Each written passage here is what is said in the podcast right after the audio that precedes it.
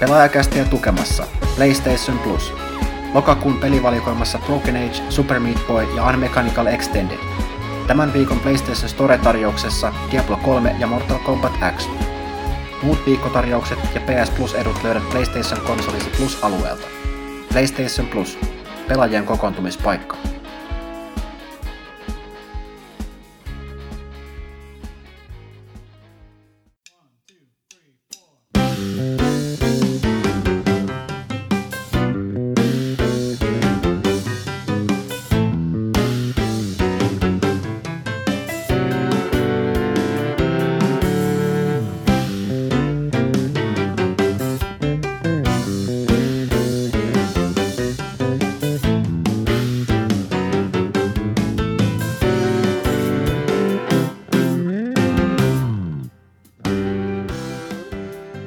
Tervetuloa takaisin tulevaisuuteen.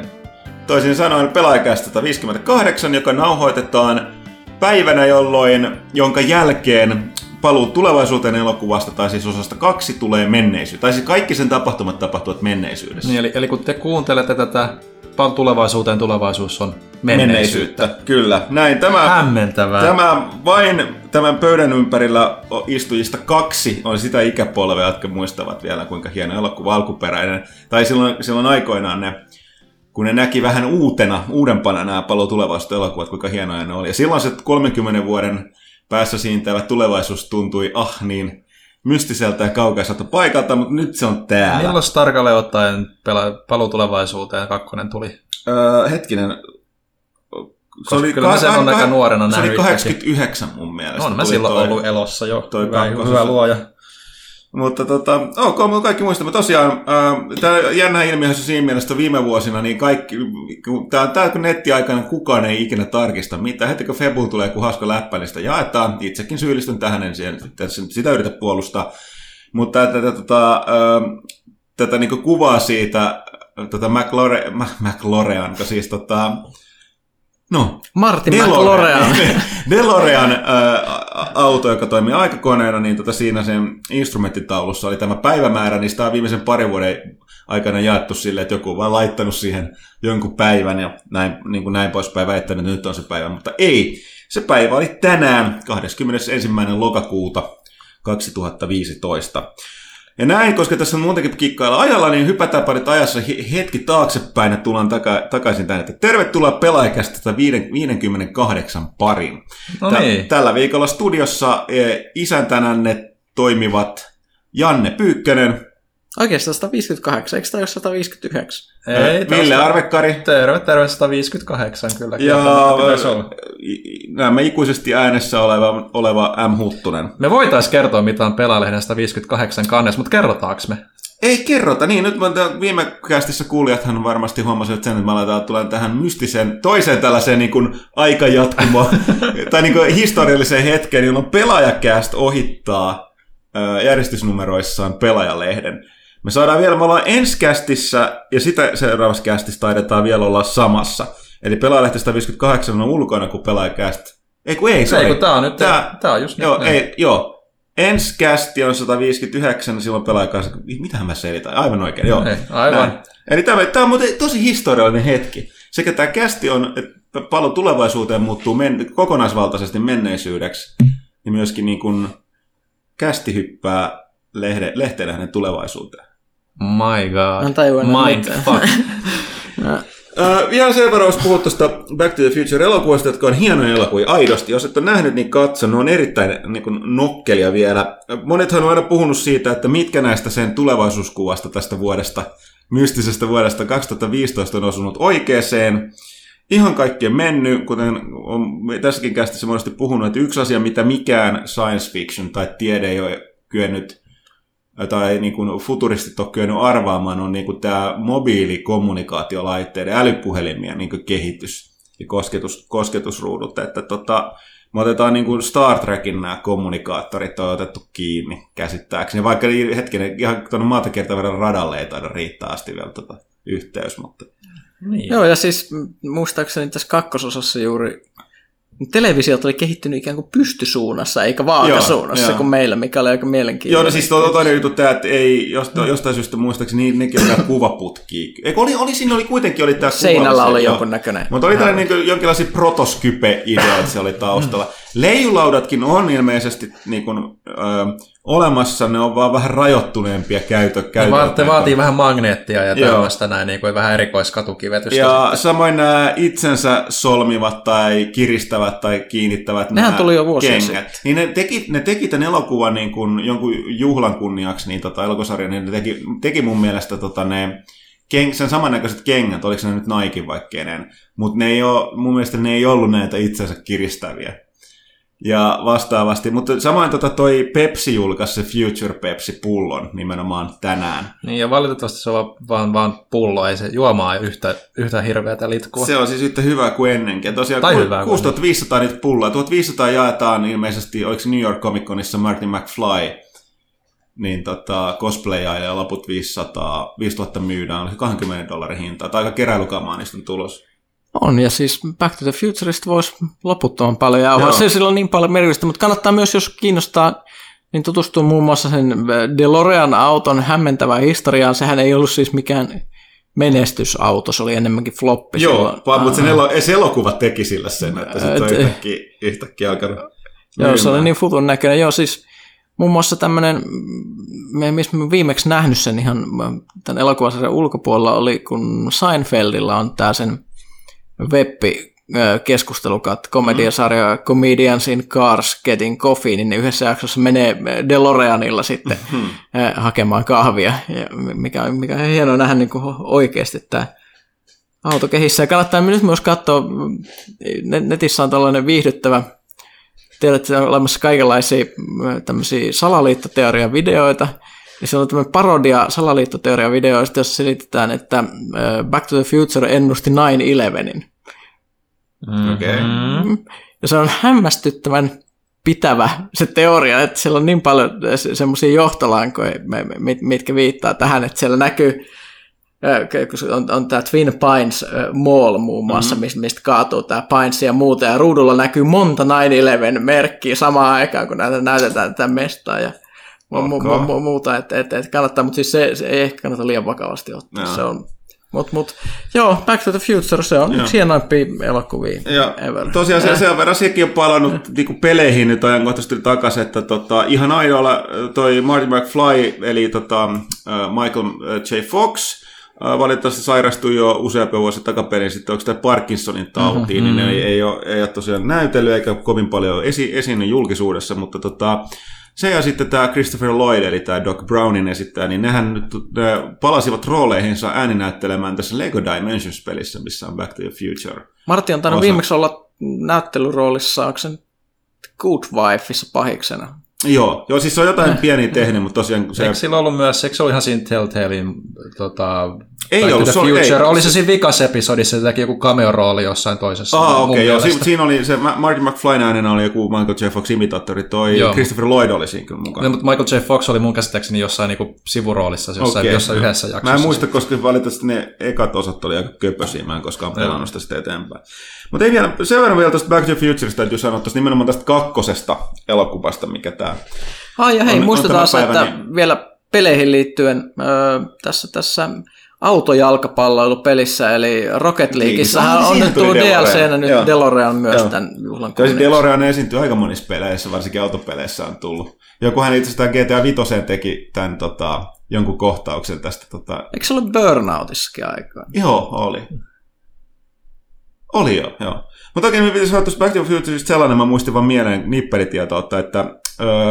Siinä Back to the Future 2. se kohtaus, missä Marty McFly pakenee sen leijulaudalla, kun se tulevaisuuden Biff Tannen, tai se niin kuin Biff Tannenin poika, ja sen se ihmeellisesti pukeutuva, kuten meidän pitäisi pukeutua tänä päivänä, niin jengini jahtaa sitä, ja se, oliko se sillä, että se niin kuin koukkaa siitä veden yli sen leijulaudalla, ja sinne kaikki ne Tannen ja Koplani lentää sinne pankin tai jonkun muun rakennuksen ikkunasta läpi. Ja tässä yhteydessä, jos katsoo tarkkaan, nyt kun mä sanon tämän, niin se stuntti menisi pykälän pieleen. kun sisäänpäin tulevassa kohtauksessa katsot, niin siitä joukkiosta kaikki muut lentää siitä ikkunan läpi, paitsi se jengin naisjäsen, joka on muistaakseni oikean puolella, joka siis tömähti päin sitä sen niin kuin oven karmia tai sitä pylvästä, mikä siinä oli, ja loukkaantui suht pahasti. Mutta tosiaan niin, jäi eloon kyllä ja niin poispäin, mutta ettei ikinä enää katso sitä kohtausta samalla tavalla, jotka kuulitte tänne.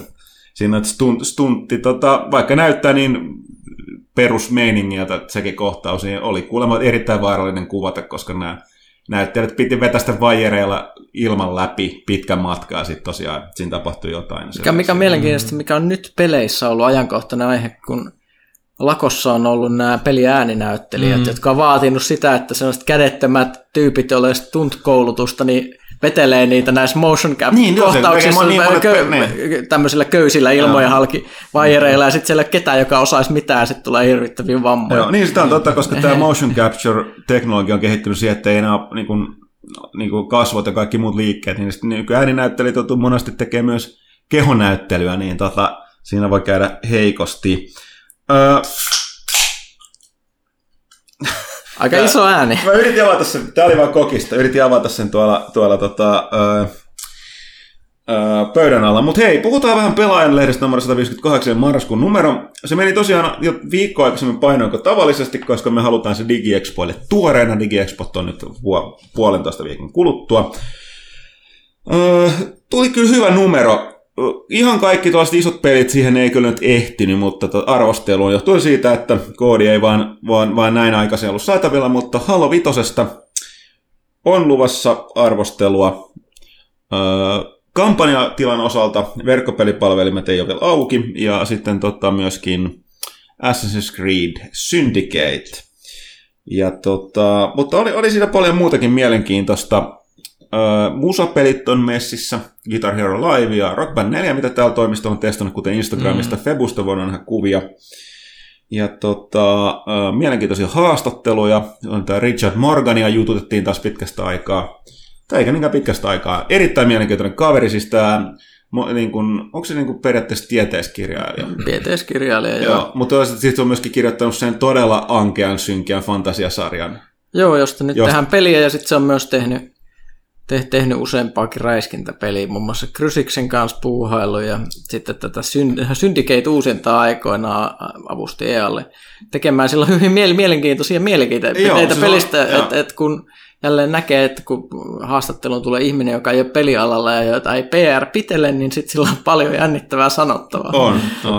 Ja tosiaan voi olla silläkin tuttu kaveri, että siis mä huomasin, että se niin kuin yksi ilmeisesti tunnetuimpia teoksia, että Altered Carbon on myöskin käännetty suomeksi. Se on Muuntohiili. Joo, se tuli pari vuotta sitten. Ilmeisesti edelleen puuhaa siitä elokuvaa, että se on ollut pitkään työn alla. Mutta joo, tosiaan sen takia sanon, että erittäin hieno kaveri vastausten perusteella, ja häneltä on aina saanut hyvät haastattelut, kannattaa lukea se. Samoin myös sitten liittyen tämän Guitar Hero Liveen, niin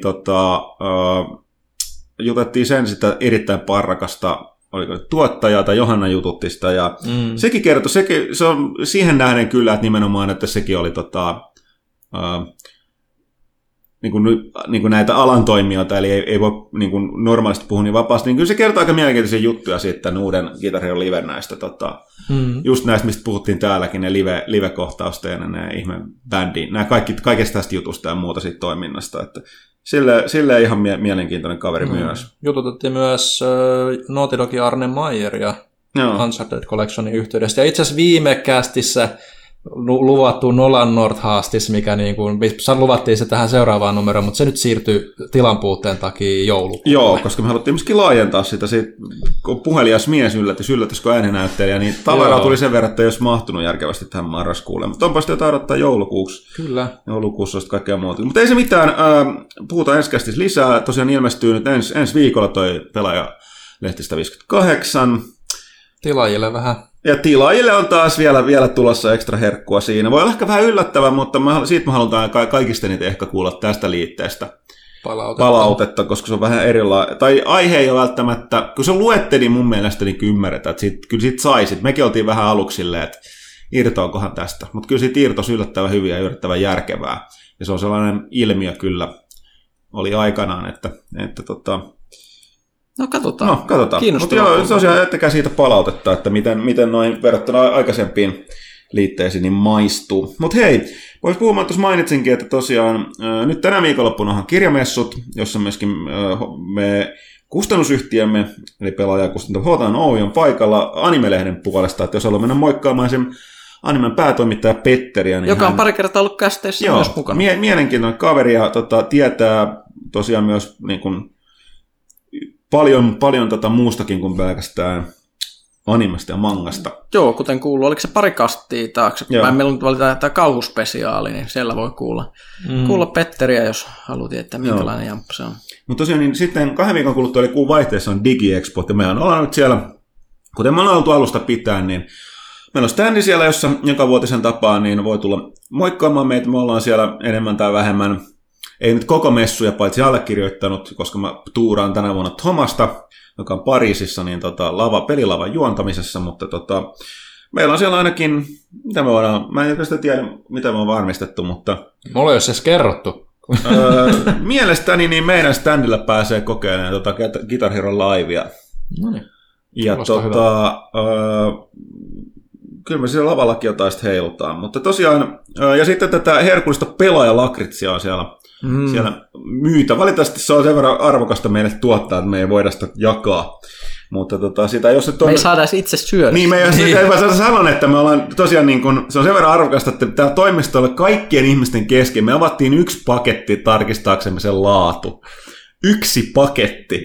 Ja kaikki loput on niin kuin siellä tarkoitus myydä. Täytyy varmaan itsekin ostaa yksi. Niin mäkin olen tulossa, että pitää varmaan ostaa itse yksi. Okei, mutta ei se mitään. DigiExpoille tulkaa ihmeessä. Aina jos ei muuta, niin meitä moikkaamaan sinne. Ja mutta sitten mennään asioista tärkeimpään. Siihen, mitä tapahtui eilen. Mitä tapahtui eilen? Netflix ilmoitti, että Gilmore Girls tulee takaisin. No niin. Sekin on ehkä tärkeä, mutta se mitä tuli oli oikeasti Star Wars episodi 7 ensimmäinen täyspitkä virallinen traileri. Star Wars episodi 7 Force Awakens. Ja olihan se nyt. No miltä me käydään nyt vähän tunnelmia läpi. Miltä se nyt tuntui nähdä Tähtien sodan täyset trailerit? Joo, kyllähän se niinku aiheuttina perinteiset kylmät väreet ja niskakarvat nousi pystyyn. Ja sitten, mutta sitten mä luin kommentteja, onhan porukka ihan liekeissä siitä kaikkea, mutta sitten joku meni sanoon sen, minkä mä olin työntänyt pois mielestäni ajat sitten. Niinhän kaikki olivat iloissaan ja onnessaan silloinkin, kun Phantom Menacen täyspitkä traileri ensimmäisen kerran tuli. Mä muistan tämän, koska tämä oli alkuperäisellä Muun TV:llä aikoinaan. Ja se oli myös silloin tullut yöllä, ja sitten porukka se kasantui kaikki katsoa sitä pelitoimituksen huoneeseen, jotka oli paikalla. Ja olihan se hieno fiilis, niin kyllä. Mutta J.J. Abrams ei ole George Lucas, joten nyt kyllä niin kuin lupaa hyvää. Se, mistä kannattaa vasta huolestua, on se kakkososa, koska J.J. Abramsilla on semihuono Star Trek ja Into Darkness on pikkasen eri, niin kuin siis erittäin tästä, että niin kuin, että kyllä mä niin kuin tämän ykkösosan kohdalla ei mitään hätää, mutta Abramshan ei ohjaa toista osaa. Sen ohjaa tämä Rian Johnson ja episodi 9 ohjaa Jurassic Worldin ohjaaja tämä. Eli ongelma on väistetty. Tremorov, miten lausutaan. Joo. Mut joo, että sehän mikä siinä oli mielenkiintoista, mitä tietysti herättää valtavia spekulaatioita, että minkä takia se elokuvajulisteessa, mikä julkaistiin sekä itse trailerissa, niin vaikka jos on analysoitu jo frameilta internetissä, niin Luke Skywalkeria ei näkynyt lainkaan. Kyllä, ja sanotaan tässä vaiheessa näin, että kannattaa olla tosi varovainen, kun menee netissä näihin keskusteluihin, mitä aiheesta on. Et netissä on spoilereita, täysiä spoilereita koko elokuvasta. Liikattujen noiden siis skripti vuoteen perusteella ja mä katoin lyhyesti vähän yhtä ja yhdistettynä siihen traileriin näytti pelottavan täsmältä kyllä. Mutta oliko se hyvä juttu? Kuuliko se hyvältä vai oliko se... No ei mä vaan tarkoitan sitä, että siis en mä katsonut sitä kokonaan, mutta siinä oli se juttu, että jos joku spoilaa sua netissä, on hyvin mahdollista, että sua spoilataan oikeasti. Niin se tarkoittaa sitä, että se on pelottavan osuva se. Eli kannattaa just siis olla hyvin varoa. Ehkä jopa jos niinku tosiaan pelkää spoilaantumista ihan todella paljon, niin sitten ehkä kannattaa välttää kaikkia semmoisia yhteyksiä, missä joku voi pudotella mukaan jotain arvauksia lainausmerkeissä ja niin edelleen. Että, joo, tuossa oli itse asiassa jotain uutista. Olisiko ollut ihan se posteri, niin kuin katsoin sitä jossain päin sivustoa, ja sitten siellä oli ihan niin kuin joku foorumikeskustelu niin kuin ketju siinä alapuolella, niin siinä oli, sen otsikko oli jo niin kuin semmoinen, mikä periaatteessa, mä en tiedä, oliko se veikkaus vai mikä, mutta se, niin kuin, että jotain jo niin kuin episodi 9 asti niin kuin liittyvää saattaa tapahtua. Mutta tietysti kaikkia, voihan ne olla myös feilua, mutta mä olisin henkilökohtaisesti varovainen tässä vaiheessa, mutta mikä mulla miellytti tässä, se oli hyvin hahmovetoinen traileri, esiteltiin uusia ihmisiä, että mikä mulla oli iso ongelma, siis palataan tähän aikaan, kun oli prequelit, niin me palataan siihen, että silloin kun kaikki oli innossaan, ja sitten mentiin elokuvia, kaikki oli sieltä ulos tullessa, että mitä helvettiä tuli just katsottua. Ei se on ollut. Silloin oli vielä sellainen epäuskoinen tila, että se oli hienoa kokea, että kaikkien näiden vuosien jälkeen niin oli tullut uusi tähtiöstä-elokuva. Ja se työnsi takaraivoon sen, niin kuin sen kaiken niin kuin ihmetyksen ja epätoivon, mikä sitten tuli. Koska mä muistan sen, että mä näin sen silloin kerran ja niin vielä toisen. Sitten meni pari vuoden tauko, sitten mä näin sen niin kuin, episodi 1 uudestaan, sitten mä olin, että mitä? Että oikeasti, se oli, niin kuin, se oli aivan kärsimystä katsoa sitä koko elokuvaa. Kävi jopa vaikka se oli joku Eva McGregor ja esimerkiksi Liam Neeson teki parhaansa, niin niiden puolesta kävi sääliksi. Kun ne sentään kykeni niin näyttelemään jo, niin kuin, aika hyvin ilman niin kuin ohjausta, mitä kukaan siinä elokuva-ihmisnäyttelijä ei saanut George Lucasilta, niin... Joo, siis, mutta se oli kuitenkin sellainen, että siinä oli hirvittävästi semmoisia juttuja, mikä oli mulle pettymys. Yksi oli se, että se minkä virheen Lukas teki jo sinne kässäritasolla, että kaikki oli ikään kuin liitty siihen, mitä niissä aiemmissa elokuvissa, eli samoja ihmisiä pyörii siellä lapsena, ja tai niin kuin sukulaisia ja ystäviä, ja niin kuin oikeasti Anakin rakentaa C3PO, mikä on ehkä tyhmintä ikinä. No niinpä. Että miksi tämä ensinnäkin tämä 6-vuotias kidi rakentaa tämmöisen miljoonin kieliä osaavan protokollarobotin äidilleen, ja tälleen, että ei siinä ole mitään järkeä, mutta se, että kaikki liittyy toisiinsa, kaikki pyörii jostain, totta kai kaikista planeetoista mennään Tatoinelle, koska tässä universumissa on olemassa oikeasti 3 planeettaa, se on niin pieni, se hävittää sen massiivisuuden tunteen, mikä on, että meillä on suuri galaksi, koska niin. Samat ihmiset ja samat paikat pyörii koko ajan. Ja hirvittävästi muitakin virheitä olisi, niin mikä nyt tuossa oli lupaavaa, nyt tuossa heti näytettiin, että on uusia ihmisiä. On ne vanhat, on Han Solo, mutta se, että lähdetään siitä, että on myös tilaa oikeasti uusille tyypeille, jotka ei välttämättä ole klooneja niistä edellisistä. Plus mä pidin siinä se, mikä toi se traideri, jossa nimenomaan oli aika spoilerivapaa, en mä siinä aikaan niin sanonut mitään niin mistään käsitystä vieläkään. Paitsi, että Imperiumi on niin edelleen, niin te tiedetään, että mikäli enääkään Imperiumin versio siellä enää olemassa, niin tappelee edelleen vastaan, mutta pointti oli se, että siinä oli mun mielestä erittäin hyvin tehty se, että nämä nuoret, joku näistä nuorista hahmoista, niin siinä on se kuuluisa voiceoveri, että nämä tarinat näistä jedeistä ja tästä niin viitaten näihin, niin tähän alkuperäisen trilogiaan. Niin näitä sitten Solo vaan toteaa, että joo, että ne on kaikki totta ne tarinat. Niin se oli just sellainen, että se... Niinku, mukava touch. Joo, noin se pitää tehdä. Ja varsinkin, koska Han Solo on se tyyppi, joka ensimmäisessä osassa on silleen, että tämä kaikki on bullshittia, että ei ole mitään olemassa, ainut mihin voi luottaa plasterikourassa. Että se näyttää, että miten kauas on tullut siitä pisteestä. Se on sinänsäkin myös mielenkiintoista, että just siinä episodin 4, kun nykyään sitä kutsutaan, niin on kulunut vaan pyöreästi 20-30 vuotta siitä, että jedit oli vielä, ja se oli silloin jo jotain kaukasta. 20 Joo. Ja nyt kuitenkin on mennyt 30 vuotta jedin paluusta, ja vielä enemmän, mutta se on Star Wars-ajassa jo ilmeisesti ihan älyttömän paljon, koska jengi unohtaa 20 vuodessa jo paljon. Mutta toisaalta se on se, että eihän tämä on myös hyvä juttu, eli se, että se hemmetin... prequel-trilogia oli täynnä niitä jedejä ja kaikilla oli lasermiekko, niin lasermiekko oli sille jokaisella taskut pullolla, koska se oli ihan mystistä, harvinaista ja ihmeellistä siinä just niin kuin New Hopeissa. Ja se, että jos mietitään, että mitä oikeastaan niin kuin voisi olettaa, että normaalit ihmiset tietää niin kuin jedeistä ja Lukesta on esimerkiksi se, että okei, Luke Skywalker oli ensimmäisessä elokuvassa yksi kapinaliiton lentäjistä, joka oli mukana siinä onnistuneessa iskussa ja Death Starin vastaan, mutta ei kukaan tiennyt, että sillä on mitään ihmeellistä, se oli vaan hyvä lentäjä.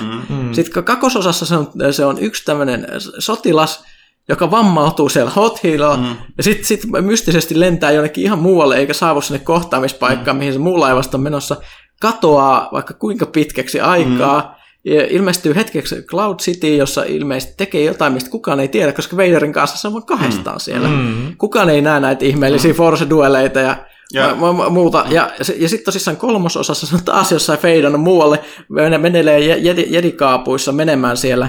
Ja sitten tulee hetkessä mukaan ilmoittautuu vapaaehtoiseksi hyökkäykseen Death Starille. Ja sielläkin se vaan feidaa pois. Joo, se ei osallistu siihen hyökkäykseen, kun se yhtäkkiä hävii sieltä muuten joukkojen seasta ja antautuu Vaderille, jonka jälkeen suorittaa taas kaksintaistelua, joten kukaan muu näkemässä kuin Emperor ja Vader. Eli kukaan ei oikeastaan ikinä tiedä, että nämä jedit on edes puuhaillut mitään. Tässä oli paljon sanoa, että se on se...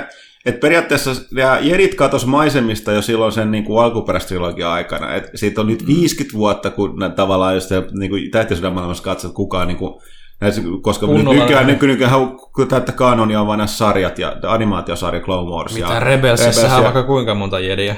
No joo, mutta...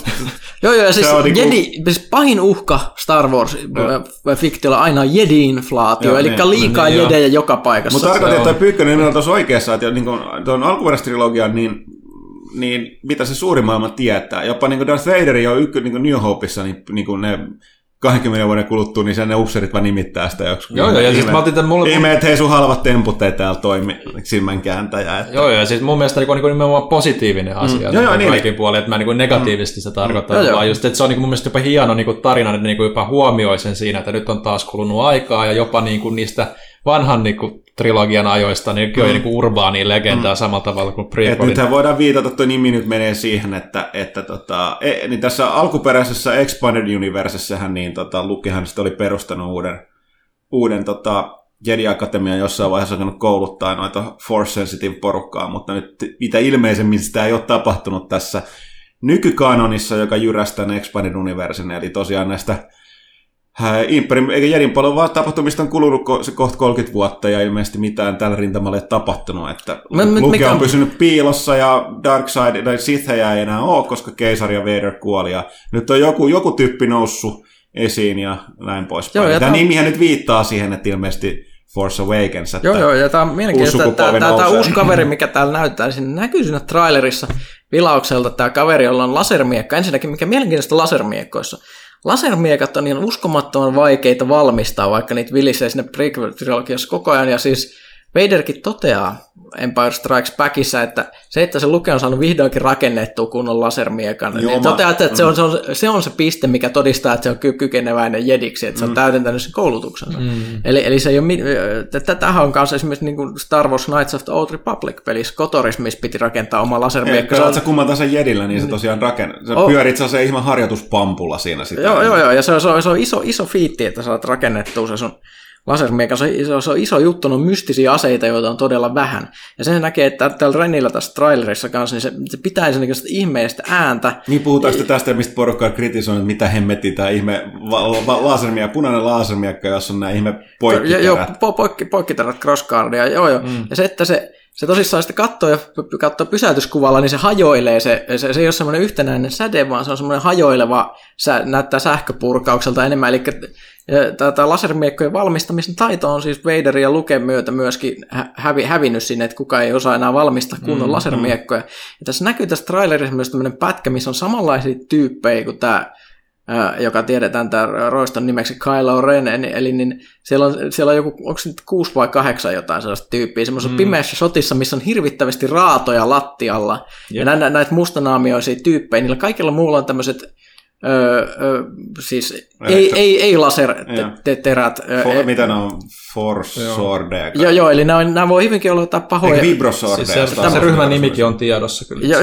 Joo, näin mäkin olen kuullut, että se olisi. Ja tosissaan, että on tosissaan jotain tällaisia Dark Jedi-tyylistä porukkaa, mutta niistäkin tämä yksi on vaan onnistunut rakentaa lasermiekan, mikä mulle mielenkiintoista, mitä mä en tiedä, että onko näin, mutta se tiedettiin, että silloin kun tämä elokuva ruvettiin tekemään, niin hän palkkasi The Raid-elokuvan niin kuin nämä stuntimiehet, ja näyttelijät, eli muun muassa tämä The Raidin iso pahisboss sitten Mad Dog. Joo, sehän on kakkososassa myöskin. Joo. Se kokee kohtalonsa siinä, se on messissä vähän aikaa. Kyllä, niin se on mukana tässä Force Awakensissa sekä stunttikoordinaattorina eli näyttelijänä, eli mä oletan, että se kuuluu tähän pahis Vader-tyyppien porukkaa ja nämä mustapukuiset tyypit. Mm. Että siellä voi tulla kovin kungfu-liikkeitä ehkä, jos käy tuuri. Mutta niin mä paikkaan tätä sitten porukkaa kritisoinut sitä, että kuinka tyhmä idea se crossguard-valmiakka on, niin just tästä niin kun, nyt selkeästi näyttääkin siltä, että kun se rakentamisen jalotaito on kadonnut, niin se on saatu joku sellainen käpyversio aikaa, mikä ei ole ihan, se terä on just sellainen sinne päin, ja se tavallaan, että se olisi jotenkin viallinen, että siitä lähtee myöskin ne. Niin, että jos niin ne onkin tällaisia niin kuin, varoventtiilejä siinä kahvassa, jotka, ettei se leviikään. Niin, että se ylikuumene. Tai mikä tahansa. Niin, tämä on hyvin mielenkiintoista. Ja ilmeisesti, mitä mä myös olen kuullut näistä kuvauksista, että ne on se, että ne terät, mitkä siis ne kapulat, millä ne on hakannut toisiaan sieltä, niin ne olisi tällä kertaa, toisin kuin tuossa prequel-trilogiassa, ne olisi painavia kapuloita. Eli se tarkoittaisi, että tulisi taas miekkataisteluja, joissa on isot semmoiset sviippaavat liikkeet ja hakataan voimalla, eli samalla tavalla kuin mikä on just esimerkiksi Return of the Jediissa, missä Lukella pimahtaa nuppi, niin saataisiin vähän sitä, vähemmän sitä semmoista niin kuin balettitanssia ja enemmän sitten tämmöistä. Niin kuin, dance fight. Kyllä joo. Viitataan tähän Aural Nautsia näihin pilaversioihin. Erittäin lupaavaa. Tämmöiset jutut mua miellyttää suuresti. Ja tosiaan siellä Star Wars nyt on erittäin isosti nousussa tietenkin sitten muutenkin. Battlefrontista nyt oli tämä julkinen beta tuossa ja venytettiin päivällä. Kyllähän porukka siitä on 9 miljoonaa pelaajaa. Joo, 9 miljoonaa pelaajaa. Kyllä se porukkaa kiinnostaa. Että ja Jenkeissä tähtiensä tätä uusi leffa on myynyt elokuviin ennakkolippuja 8 kertaa enemmän kuin edellinen ennätys. Joo. Oliko se mikä se edellinen? Se oli joku uusi Hunger Games-leffa. Joo. Ja 8 kertaa enemmän on aika paljon. Suomeenkin tulleet liput kaatu välittömästi Finkinon verkkosivut. Ja tosiaan mua on tullut kaikenlaista muuta. Sitten tulee iso päivitys tuo The Old Republicin. Mun mielestä se Pyykkönen meillä pitäisi, mulla on niin kun, tilaus siinä päällä. Mulla on pääsy siihen nyt kai käsittääkseni. Se julkaistaan viikon kuluttua. Joo. Niin se ennakko. Niin tää, aikaisemmin puhuttiin Knights of the Fallen Empire lisäys. Star Wars Old Republic, joka on käytössä katsoja, joka puhuttu, niin Knights of the Old Republic eksistoi. Niin Knights of the Old Republic 3. Eli lisää lasermiekkailu luvassa. Siis nyt on niin paljon Star Wars-juttua, että ei oikeasti, mutta ei ehdi pelata näitä kaikki.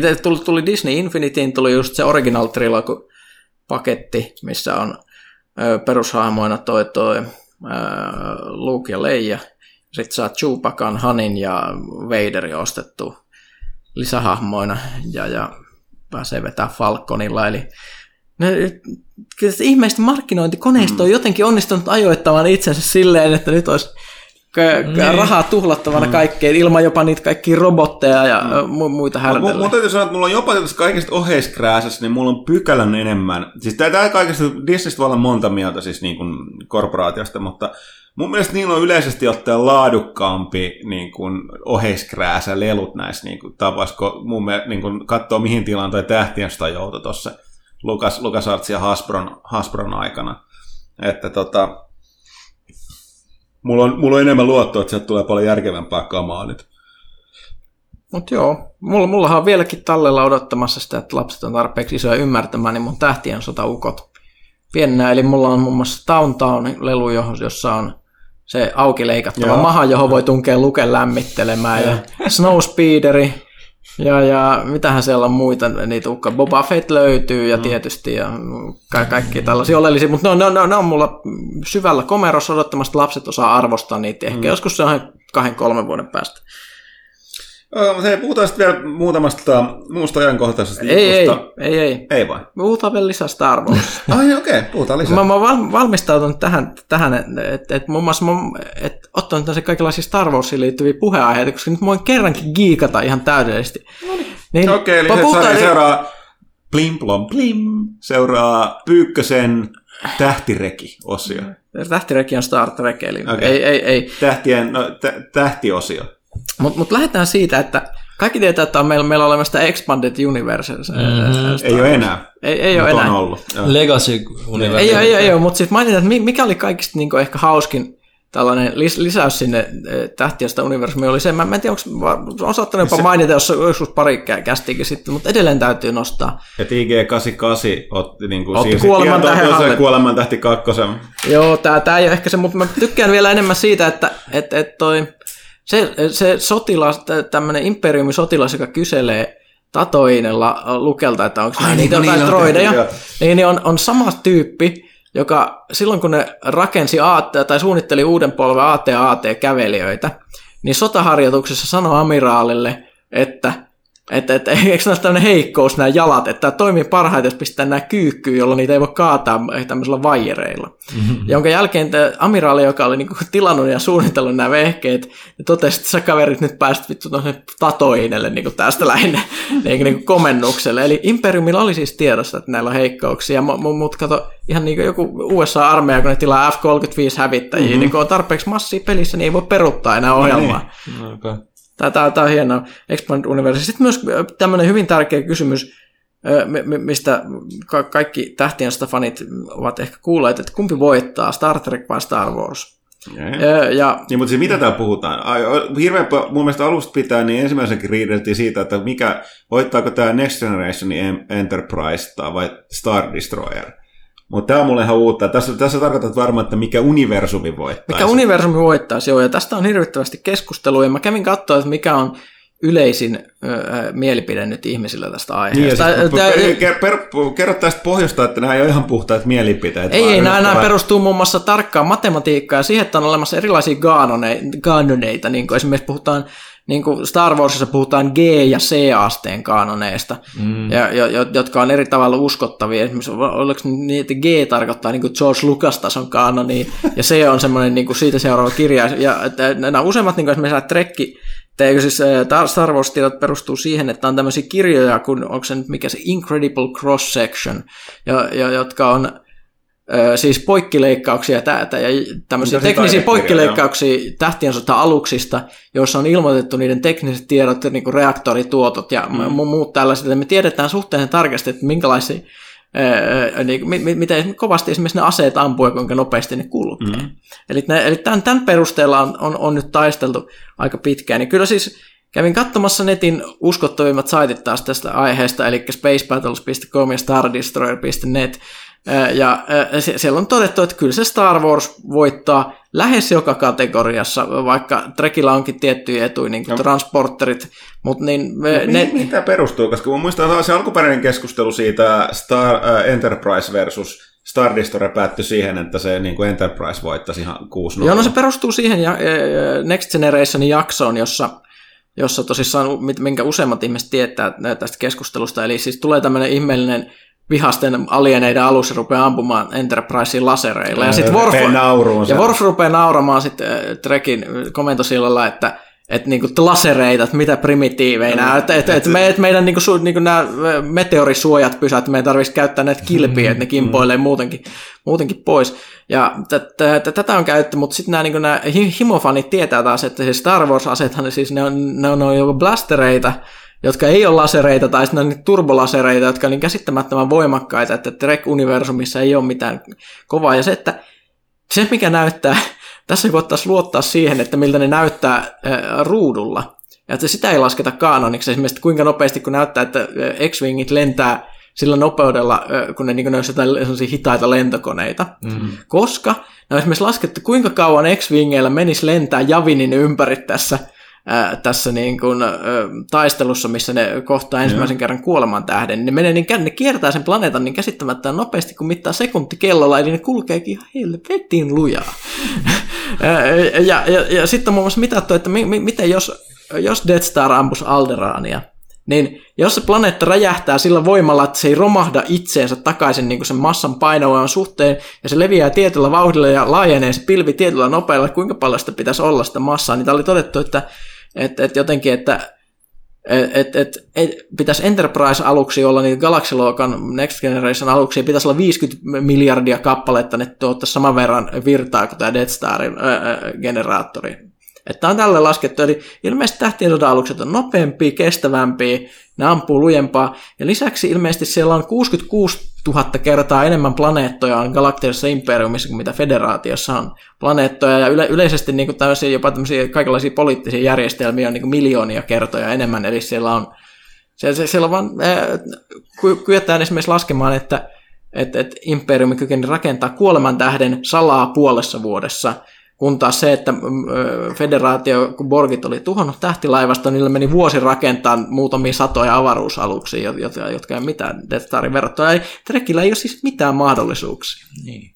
Toisaalta... Mä luulen, että tätä kuitenkin tästä vielä tapellaan verkossa edelleen. Tästä tapellaan verkossa, mutta nämä oli kyllä, täytyy myöntää, että nämä argumentit on vahvoja. Ja tässä on se etu, että näillä tähtiensota-tyypeillä on tosissaan tarjolla nämä tekniset manuaalit, joissa on ilmoitettu aika vahvoja lukuja, semmoisia lukuja, jotka ei täsmää siihen, mitä tällä ruudulla näkyy, mutta koska ne lasketaan kaanoneksi, niin se näyttää paremmalta. Mutta sitten ruvettiin keskustelemaan siitä, että missä nämä sivilisaatiot on, jos puhutaan fiktiivisten tähti-imperiumien mittatasosta, niin missä ne on täällä? Herra jästäs, onko sulla siis muistiinpanoja? On, mäpä printtasin täällä, koska me kaikki halutaan, että kuinka voimakkaita on siis Star Trek ja Star Wars -sivilisaatiot, että kenelle ne voisi antaa pataan ja keneltä ne sais pataan. Okei, odota mielenkiintoista. Lähdetään katsoa täältä. Eli tämä oli uusin, minkä mä löysin, niin jos nimetään tämmöisiä, mitä oikeasti ihmiset tuntee, niin aletaan, että alimpana on tietysti moderni maapallo. Ja siitä kun lähdetään sitten nousemaan ylöspäin, niin siellä tulee esimerkiksi Gundamin federaatio, erilaisia kaikenlaisia Gundam-universumeita, ja sen jälkeen tulee Independence Day nelosen alienit, joilla on näitä kaupunkeja tuhoavia aluksia. Jo, niitä ylempänä on Alien-universumi, eli periaatteessa siis nämä Space Marineit. Niin se perustuu. No, ilmeisesti tästäkin on olemassa kaanoni, koska niitä on hirvittävästi sarjakuvia, jossa on muun muassa erilaista tätä Space Marine-teknologiaa, eli Colonial Marines. Eli Colonial Marines pystyisi pistämään turpiin Independence Day-alieneille, ja miksi ei, koska siis Independence Day-alienit voi tiputtaa jollain kaksi tasollakin. Että jos niin, siis oli kovia vain niiden kilpien takia. Kilpien takia, kyllä. Sen jälkeen tulee Battletech-universumi, Inner Sphere-klaanit, Star League, eli kaikki Huttunen tuntee tämän. Sitten tulee Galaktika, moderni Galaktika, ilmeisesti vaikka 12 siirtokuntaa. Joo. Eli ne ei ole hirvittävän voimakkaita. Niitä voimakkaampia on toi Cylonit. Ja niitä voimakkaampia on sitten taas Starcraftin Terranit, eli ihmiset, joita voimakkaampia on Protossit ja Zergit. Mhm. Sitten tulee Robotech, ja sitten päästäänkin, Mass Effect ei ollut tässä listassa, mutta mä arvioisin, että Mass Effect tulisi tässä vaiheessa aika lailla kehiin, koska haluatte tietää miksi. No. Koska Mass Effect-universumissa siinä on muutamia hyviä juttuja, niin on tosi nopea matkustus, niillä on ihan päteviä pyssyjä, mutta ne pyssythän siis on, ne ampuu ne kineettisiä slugeja, eli ne pitää myös osua, ja ne kilvet, mitä siinä universumissa, ne ei auta mitään energia-aseita vastaan, eli kaikki nämä Star Wars-laserit ja blasterit ja muut, ne menee heti niin kuin runkoon, eli ne ei pärjää sen takia. Ja nämä riippereillähän, mitkä näyttää ampuvan säteitä, ja mitä Normandia ampuu säteitä Mass Effect 2, nehän ei ole säteitä, vaan ne on hyvin nopeasti kiihdytettyä sulaa metallia. What? Joo. Siis se pyssy, mikä on Mass Effect 2, eli Tanix Cannon, mikä asennetaan Normandiin, jolla tiputetaan pahisten alussa lopussa, niin se on varastettu Reaper-tekki, jonka ne otti siltä ykkösosassa hakatulta Reaperiltä, ja se on siis pyssy, joka kiihdyttää sulaa metallia todella suureen nopeuteen, eli ne ei ole sädeaseet. Okay. Mass Effect-universumissa ei ole sädeaseet. Okay. Nyt ollaan mun omimmalla alueella, koska siis kenelle mä puhuisin näistä asioista ikinä, en kenellekään. Mut kokonaan ei arvosteta, mutta eikö lapset kuuntelisi? No siis lapset kuuntelisi varmasti, mutta nyt kun ollaan, voin tehdä Star Wars spesiaali podcasti, niin kyllä nyt mulla on siis oikeasti tilaisuus ja tekosyy, jolla mä pääsen tähän. No lähdetään jatkaa, eli mä oltiin Protoss Zerg oli osastossa, sitten tulee Narnit Babylon 5:sta, joita voimakkaampi on Babylon 5:n Earth Alliance, eli niillä oli enemmän laivoja ja muuta. Sitten tulee Babylon 5:n Centaurit, jotka oli kovempia kuin Narnit todistetusti. Sitten tulee Spacer-maailmat Foundation versiosta, eli Isaac Asimovin tästä säätiösarjasta. Dyyni-prequelit, Sitten tulee Minbaarit, Babylon 5:sta, Makros-universumi, eli japanilaisia robotteja, kardasialaiset Star Trekistä, eli ne on täällä ikään kuin alimmana niin kuin Star Trekissä. Mm-hmm. Tulee Xinti, eli se on Ringworld-kirjasta, joka innoitti Haloa muun muassa aikanaan, ja saman jutun non-space humaneita. Klingonit, Romulaanit, ja heidän päällään Federaatio on sitten täällä. Ja Federaation päällä on sitten Stargate Atlantiksen Wraithit, jotka on, jos ei ole katsonut Star Trek Atlantista, ne on siis ihme gootti, vampyyri, limanuljaska, hyönteismiehiä, joilla helvetisti semmoisia isoja avaruusaluksia. Sen Wraithit pystyisi, Halo-universumin ihmiset voi voittaa ne. Mikä se Halossa on ihan vaikuttavia aluksia, aseita ja ei siinä mitään, mutta heidän päällä on Dark Eldar Warhammerista. Nämäkin on otettu mukaan tänne. Kyllä. Okay. Joo, ja hei, Dark Eldaria kovempi on taas Covenant Halo-universumista. Halo Vitosen jälkeen tästä ihmisten tilaa, noita täytyisi varmaan vaihtaa ympäri. No, tämähän on siis näin, että Halo-versen ihmiset ja Covenant, koska nyt tuossa 343 niin tarinassa, niin ihmiset alkaa nyt nousee lujaa takaisin. No siis tämähän on, että kaikki tämmöiset tarinat, missä ihmiset pyörii pitkään, on semmoisia, jos tekniikka kehittyy koko ajan. Niin kuin hienosti joku netissä sanoi, että esimerkiksi vanha kunnon Stargate SG1 televisiosarja että jos joku tekisi XCOMista televisiosarja, niin se olisi se, eli ne koko ajan nyysii kaikkea tekkiä ja muuttuu voimakkaammiksi. Okei, sitten meillä tulisi Dark Era jälkeen, mitäs meillä tulee täällä? Covenantin jälkeen tulee Puppeteers Ringworldista, sitten tulee jotain universumia, mistä mä oon ikinä kuullut, Dominion Star Trekistä, Dominionien kovimpi on Stargatein Gauldit, eli nämä vanhat kunnon käärme tyypit. Sitten tulee taas jotain Robotekkiä. Starship Trooperin bugit on taas heitä kovempia. Toi perustuu. Ja heitä kovempia on sitten Starship Troopers kirjan Terran Federaatio. Nämä aika monet myös perustuu siihen, että kuka voisi ajaa nopeimmin. Eli periaatteessa jos jollekin on tosi nopea, esimerkiksi Faster than Light Drive, ne voisi kyykyttää niitä muita ihan sillä takia. Sitten tulee taas Makrossia. Ja päästään lopulta sitten Borgit tulee Star Trekista, joita on kovempi Warhammerin Tau, joita on kovempi perusmuodossa Warhammerin örkit. Sitten tulee Babylon 5 Vorlonit ja Shadowt, eli nämä First One-tason tyypit, joilla on näitä kaikkia orgaanisia aluksia ja muuta. Ja Eldarit. Ja sitten päästään Dyyni-universumiin, Imperiumiin. Nyt aletaan niinku päästä sinne, että missä oikeasti alkaa olla kova porukkaa. Sieltä tuleekin sitten mielenkiintoisesti Kilrathi Wing Commander-peleistä. Okay.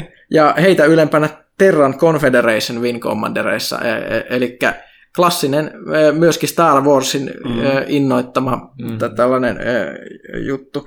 Sitten tulee taas jotain, mistä mä en ikinä kuullut, mitä mä en tiedä ketä hemmettiä. Nämä on täällä muun muassa jotain Sephirotic Meta Empire, en ole ikinä kuullutkaan, mutta sitten päästään Peacekeeper, sitten on tosta siis, mikä tää oli tää se hämärä australialainen skifisarja, siis hyvä, siis tää Farscape. Farscapeista juuri, Peacekeeperit, skarolaiset. Ja sitten tulee Maximum Orcs Warhammerista, eli mikä on niiden suurin potentiaali, koska nämä örkithan on Warhammerissa jotain hemmetin sieniä, jotka lisääntyy loputtomasti. Mutta koska tyranidit voi syödä niitä sieniä, niin ne on sitten se, eli Warhammerin Imperium of Man on itse asiassa pistetty siinä vielä ylemmäksi. Oikein voidaan, siis perustuu vaan siihen, että mikään muu laji ei ole tuhonnut niitä vielä, mutta toisaalta niin ihmiset on kykenemättömiä tuhoa niitä muita. Et se on vähän sellainen. Kyllä. Sitten päästään Stargate 1 muinaisiin, eli niihin tyyppiin, jotka rakensi Stargateit aikanaan. Sen jälkeen tulee Farscapein vastaavat muinaiset, jotka on rakentanut jotain viritystä. Ja tässä on nyt päästi asiaan. Siellä tulee Galactic Empire Star Warsista, ja jonka yläpuolella on toinen Galactic Empire juuri tästä säätiökirjasarjasta. Mutta siis Star Wars pystyy kepittämään käytännössä kaikki mahdolliset tällaiset viritykset, mitä peleissä on. Eli peleissä nähdyistä sivilisaatioista. No, mitä se ei pystyisi No silloin Necronit 41.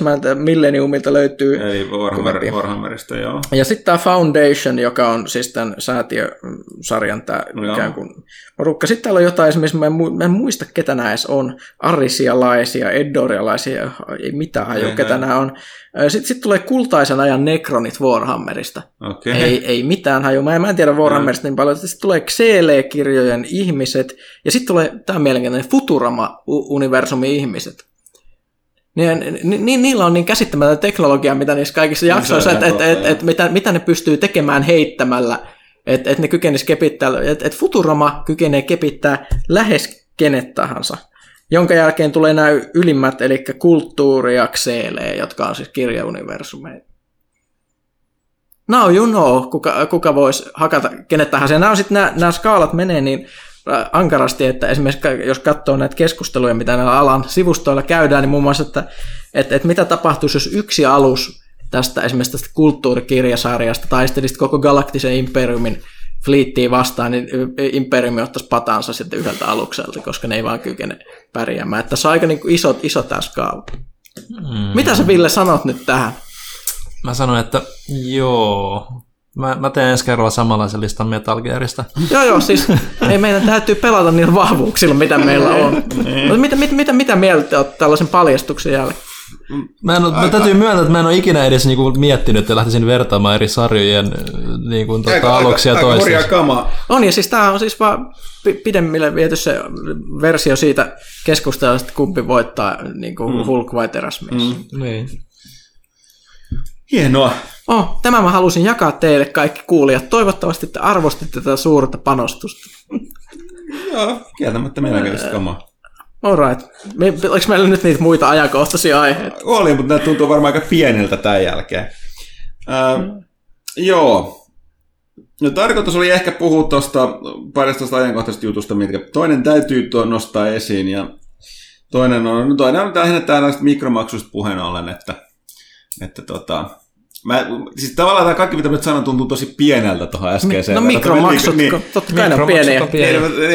Mutta tuntuu vielä sitten isossa. Tuntuu, kun me liikuttiin niin massiivisessa sfääreissä äsken tai mittakaavassa. Mutta jotapaksi niin PD-fanilla tuli vähän kylmää kyytiä. Se on, tuli niin sanotusti pay to win mikromaksut. Eli tavallaan tällainen, mikä minä Pyykkönen Star Trek Online ja kun aikanaan pelattiin, niin opittiin vihaan nämä lockbox-jutut. Eli pelissä saa luuttia. Eli tällaisia periaatteessa arpalipukkeita, niitä on monessa eri muodossa, yleensä tai laatikoita. Ja sä saat luvan rapsuttaa niitä, jos sä maksat rahaa. Niin, avaimen, se mitä sä saat sen käytettyä tai avattua tai rapsutettua niin sanakseni, niin sitä ei juuri mitenkään voi ansaita pelin kautta, jos voi, niin se niin kuin vaatii viikkojen grindiä. Yleensä sitä ei voi tehdä. Ja sitten sieltä tulee randomisti kaikkea kamaa, joka on vaan yleensä. Se on joko parasta, mitä ikinä on nähty, tai sitten niin kuin yleensä se on ihan hirveetkö. Joo. Ja tässä tapauksessa Payday 2 kävit silleen, että sieltä näistä lockboxista voi saada kosmettisia itimeitä, mitkä antaa bonuksia. Joo, eli aseskinejä, jotka antaa asebonareita, eli juuri sitä, mitä esimerkiksi Counter-Strike ja aseskinit ei tee. Mm. Ja tästä tietysti on hirveän halo, että mitäs helvettiä, että ja nyt siitä nousi niin älytön mekkala ja halo tässä pelaajan keskuudessa, siis mä täytyy sanoa, että joku sanoi, että hän on pelannut 1000 tuntia tätä peliä ja meni välittömästi uninstalliin, kun näki tällaisia uutisia. Eli nyt nämä pelin tekijän nämä selitykset ei nyt riitä, että ne vetää sitä vähän taaksepäin, että kyllä niitä voikin ansaita sitten niin kuin pelaamalla myös niitä kassakaappiavaimia. Eli nämä nyt on kassakaappeja, mitkä sieltä sitten kiinää, mihin tarvitset kassakaappiavaimia. Mutta oli aika kyllä osoitus siitä, että kyllä, kyllä pelaajien sanomisella on väliä silloin, kun mittakaava on oikea. Tässä tapauksessa joku siellä hyvin totesi, että jos te myytte peliä, niin kuin Paydayta, kakkosta, niin vaikka nyt ei lähelläkään täyshintainen, mutta jos te myytte sitä, niin kuin, että siitä tulee maksaa jotain ja maksullista DLCtä, niin sitten tällainen niin kuin pay to win mikrotransaktio ei oikein tapa. Toinen tapa olisi, että peli ilmaiseksi ja muu sisältö ilmaiseksi, sitten niin kuin pay to win menoa. Mutta siis tämä on toinen kerta lyhyen ajan sisällä, kun pelaajien valitus saa jotain aikaa. Et toinen oli tämä Deus Exen pre-order-kampanjan peruminen. Eli kyllä selkeästi nyt ollaan saavutettu semmoinen piste, että kun ihmiset suuttuu todella, niin yhtiöt kuuntelee ja tekee jopa nopeasti asioita. Aina tästä tulee tietysti illuusio se, että jos aina itse suuttuu, että se vaikuttaa. Tämä selkeästi näkyy, että kun niitä samaa mieltä kuin sinä siitä jostain asiasta olevia ihmisiä on tarpeeksi, jotka valittaa, niin sitä vaikuttaa. Tämä ei tarkoita sitä, että aina kun itse suuttuu jostain peliin liittyvästä asiasta, että olisi siinä lähelläkään enemmistössä. Mutta että jos niin joku ketuttaa, niin kannattaa antaa pelintekijänä tuoda se ilmi. Kun mä sanoin, tässä tapauksessa kyllä niin kun, sä näet aina siinä, että ne niin tehdään joku isompi virhelaskelma, mikä on jälkeen ihmetyttää, niin siis ihan HC:sta HC:mmat pelin fanit. Ja sitä niin järjettömiä määrin pelaaneet vetää herneen enää niin, että sanon, lopettaa sen pelaamisen, niin se on yleensä silleen, että tässä on ehkä... Että eikö tämä vähän ollut arvattavissa, että tämä ei ole oikein järkevä veto. Ja tämähän tietysti perustuu sitten se, että PD2 on alun perin ilmoitettiin, että tähän ei tule mitään mikromaksuja. Ja sitten tuli useaseen kertaan. Ja sitten vielä pelin, niin kun, no okei, tästä täytyy sanoa, että muistaakseni peliohjaaja lupasi jotain samaa. Että ei ikinä tule, ja sitten tietysti se on lähtenyt meneen sieltä studiolta. Joo, lead designeri lähti aikana. Joo, joka voi tietysti johtua just siihen, että niitä sitten tulikin. Mutta toki jälleen kertaan toinen puoli on se, että varsinkin PD2 on niin kuin verkkopeli, niin. Nämä on aina ongelmassa jostain, niidenkin on saatava ne rahat varsinkin kun sen pelin myyntihinta laskee koko ajan, niin jostain on tultava fykyt, niillekin pitää niin kuin, olla töissä ja kehittää sitä peliä, mutta tietysti se on tuossa pelaajien päätettävissä, että onko se sisältö riittävää ja onko se maksumalli oikea.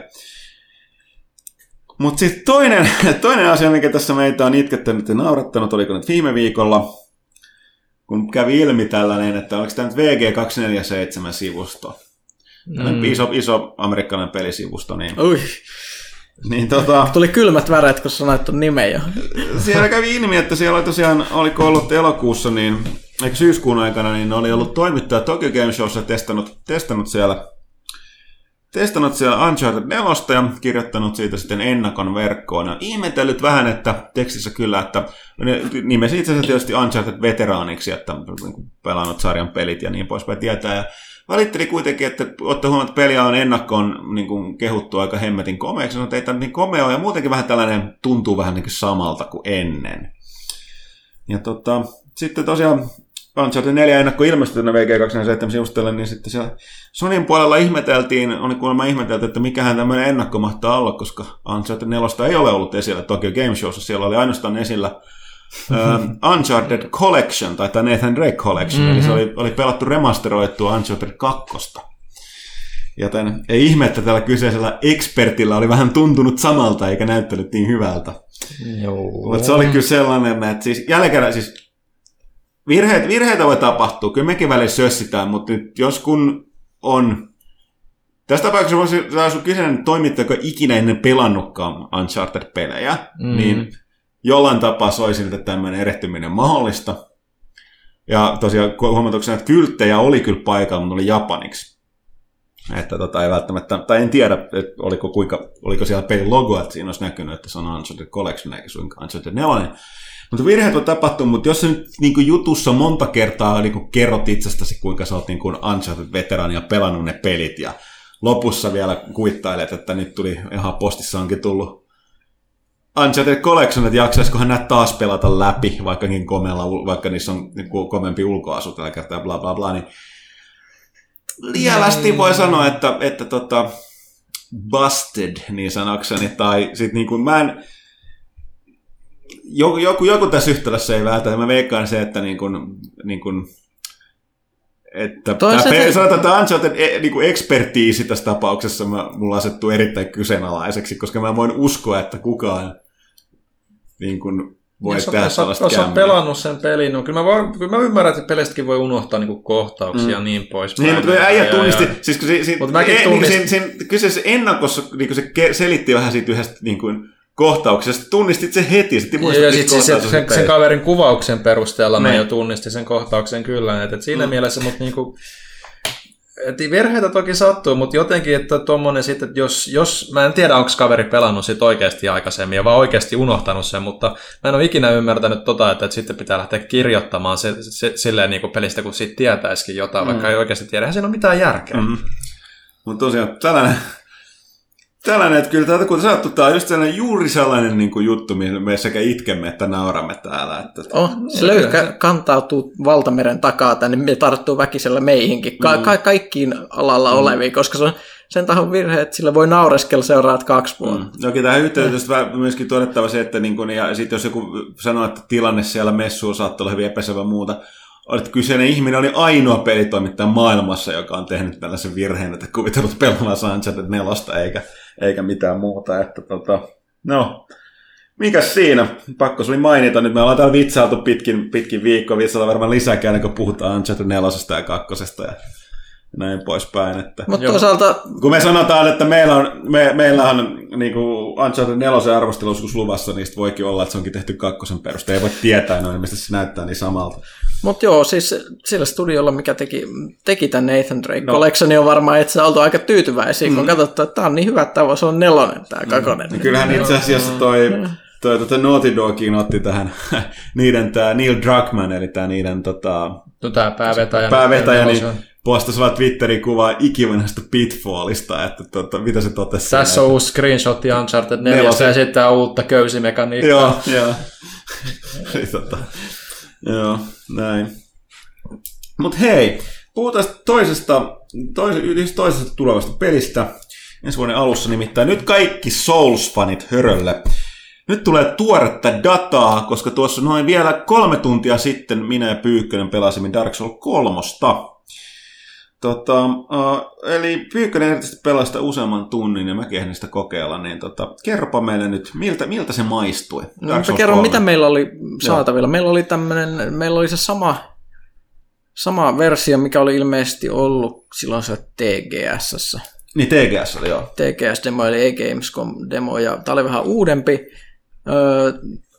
Pääsi testaamaan, se oli silleen riisuttu, että siinä ei ollut mitään näistä, esimerkiksi ei voinut säätää omaa inventooriota, ei ollut statteja, ei ollut levelöintiä, että siinä oli kasattu 4 valmista hahmoluokkaa, joilla pystyi pelaamaan. 2 oli niitä vanhoja Gamescomista, että siellä oli tämä ritari longswordia kilven kanssa, pohjanmies, pyöreä kilpi ja axe, ja sitten mikäs tämä olikaan Valon Orderin lähettiläs, eli semmoinen klerikkityyppinen meissin kanssa, ja sitten keskikokoinen kilpi ja divine focus, ja sitten oli, mikäs tämä oli, akatemia assassini, eli velho kautta tämmöinen rogue-tyylinen, jolla oli 2 keihäs, ja sitten, tai no yhdessäkin käsi käytettävä, ja sitten tällainen arkane spellien fokus käytössä, ja mä kokeilin niillä kaikilla pelata tässä ja nuohosin, ja siellä oli tällainen, se oli sitä alkupäästä, jossa oli tosissaan ensimmäisiä alueita, pari ekaa bossia, muuta, ja oli aika mielenkiintoinen kokemus. Se on jännä, se peli tuntuu ja näytti tosi paljon Soulsin ja Bloodbornen sekoitukselta. Näytti heti alussa Soulsilta, mutta sitten kun ensimmäiset viholliset tuli vastaan, niin oikein, että tää olikin vähän niin kuin Bloodborne-meininki. Eli siinä oli muun muassa tosi nopeasti liikkuvia koiria, jotka tuli päälle, jossa sai silleen hikoilla, että kylläpä se liikkuu vauhdilla. Soulsista oli taas tuttu, että oli tämmöinen linnanmuurialue, jossa oli hirvittävästi koko ajan nurkan takana väijymässä jotain epäkuolleita tyyppejä. Lohikäärme myös oli paikalla, mikä on klassikko Soulsi. Tottakai siinä on sellaisia rivivihollisia, jotka niin tuntuu kyllä ton Bloodborne jälkeen niin bossifight vastustajilta. Että. Siinä oli muutamia todella yrmyjä. Yleensäkin ne oli hemmetin aggressiivisia. Jos mä niin vertaan omaa kokemusta, niin tällainen kuitenkin Bloodborne-nyyppä ja niin Souls-nyyppä siihen tasoon, mitä mä oon pelannut, jos mä vertaan Pyykkösen, niin huomattavasti aggressiivisempia vihollisia. Huomattavasti niin kuin, ei ollut sellaista nopeata väistelyä tai tällaista siellä. Niin Bloodborne perästä, kyllä sillä sitä vanha Souls-meininki. Että... Joo, ja siis että perinteisesti Soulsin ensimmäisessä kentässä on ollut just semmoinen rähjäinen maisema, jos miettii Demon's Soulsia, Dark Souls 1, Dark Souls 2, eli noin rähjäinen rauniomaisema, jossa on semmoisia hitaasti liikkuvia epäkuolleita tyyppejä, niin tässä nyt oli sitten niin kuin nopeasti liikkuvia epäkuolleita tyyppejä isojen aseiden kanssa, tulee päälle isommalla massalla, eli oli selkeästi vähän sekoitettu sitä pakkaa, mikä oli kyllä ihan plus jees. Plus se eka bossikin oli aika mielenkiintoinen. Tehty selkeästi niin kuin kaikki mahdolliset vanhat Souls-strategiat kumoamaan. Joo, se ei muistuttanut yhtään näitä vanhoja esimerkiksi perinteistä Tämä Taurus-demoni tai sitten tätä Last Giantia. No, näette sitten, siis se oli ihan todella vaikea, vaikka se liikkui silleen todella niin kuin hitaasti. Tai ei nyt ehkä hitaasti, mutta silleen niin kuin tasaisesti, niin se oli vähän mahdoton lukea niitä tekemisiä. Joo, se oli silleen jännä, että se bossi on siis, mikähän tämä oli, kylmien tasankojen tanssia, vai mikähän tämä nimi oli. Ja tosissaan se liikkuu just silleen vähän niin kuin tanssimalla. Siinä oli semmoista arabialaisen jonkun huntutanssia meininki, paitsi että sillä oli meili päällä ja sillä oli semmoiset ihmeelliset, kuvittele bajonetta ja revitä kaikki raajat 2 kertaa pidemmiksi, että semmoinen hämähäkkimäinen liikkuminen ja sitten sellaiset ihmeelliset venyvät aseet. Ja se on tosi ilkeä gräbäysliike, joka huonolla tuurilla saattaa olla vaan one-shotti.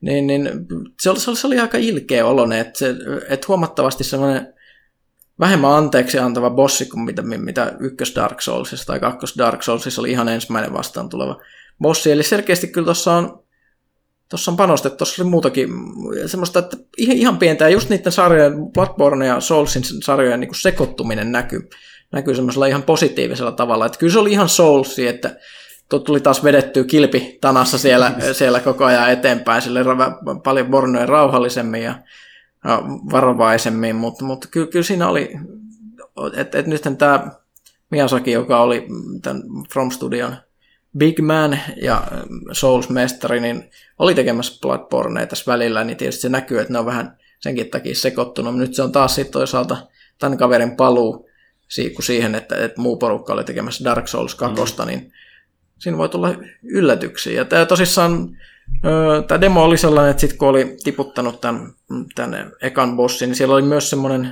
sitten se loppudemo sanoi, että mustaa ruutuun, kiitos hyvästi, mutta siellä oli vielä sitten tosissaan tämmöinen toinen tämmöinen valinnainen bossi, joka olipas kuumottava tapaus. Eli tällainen mystinen jääritari oli jo myös semmoinen kummallisen muotoinen anatomialta äärimmäisen pienessä huoneessa, tulee päälle hirveällä raivolla, ja lähin mitä mulle tulisi mieleen, niin on ensimmäisen Dark Soulsin kaprademoni, joka kertoo kaiken oleellisen, eli meet pieneen huoneeseen ja joku tulee päälle ihan kauhealla raivolla ja sitten yrität pysyä siinä hengissä. Sitä mä en ehtinyt tiputtaa valitettavasti tässä mutta niin, mielenkiintoisia hetkiä luvassa.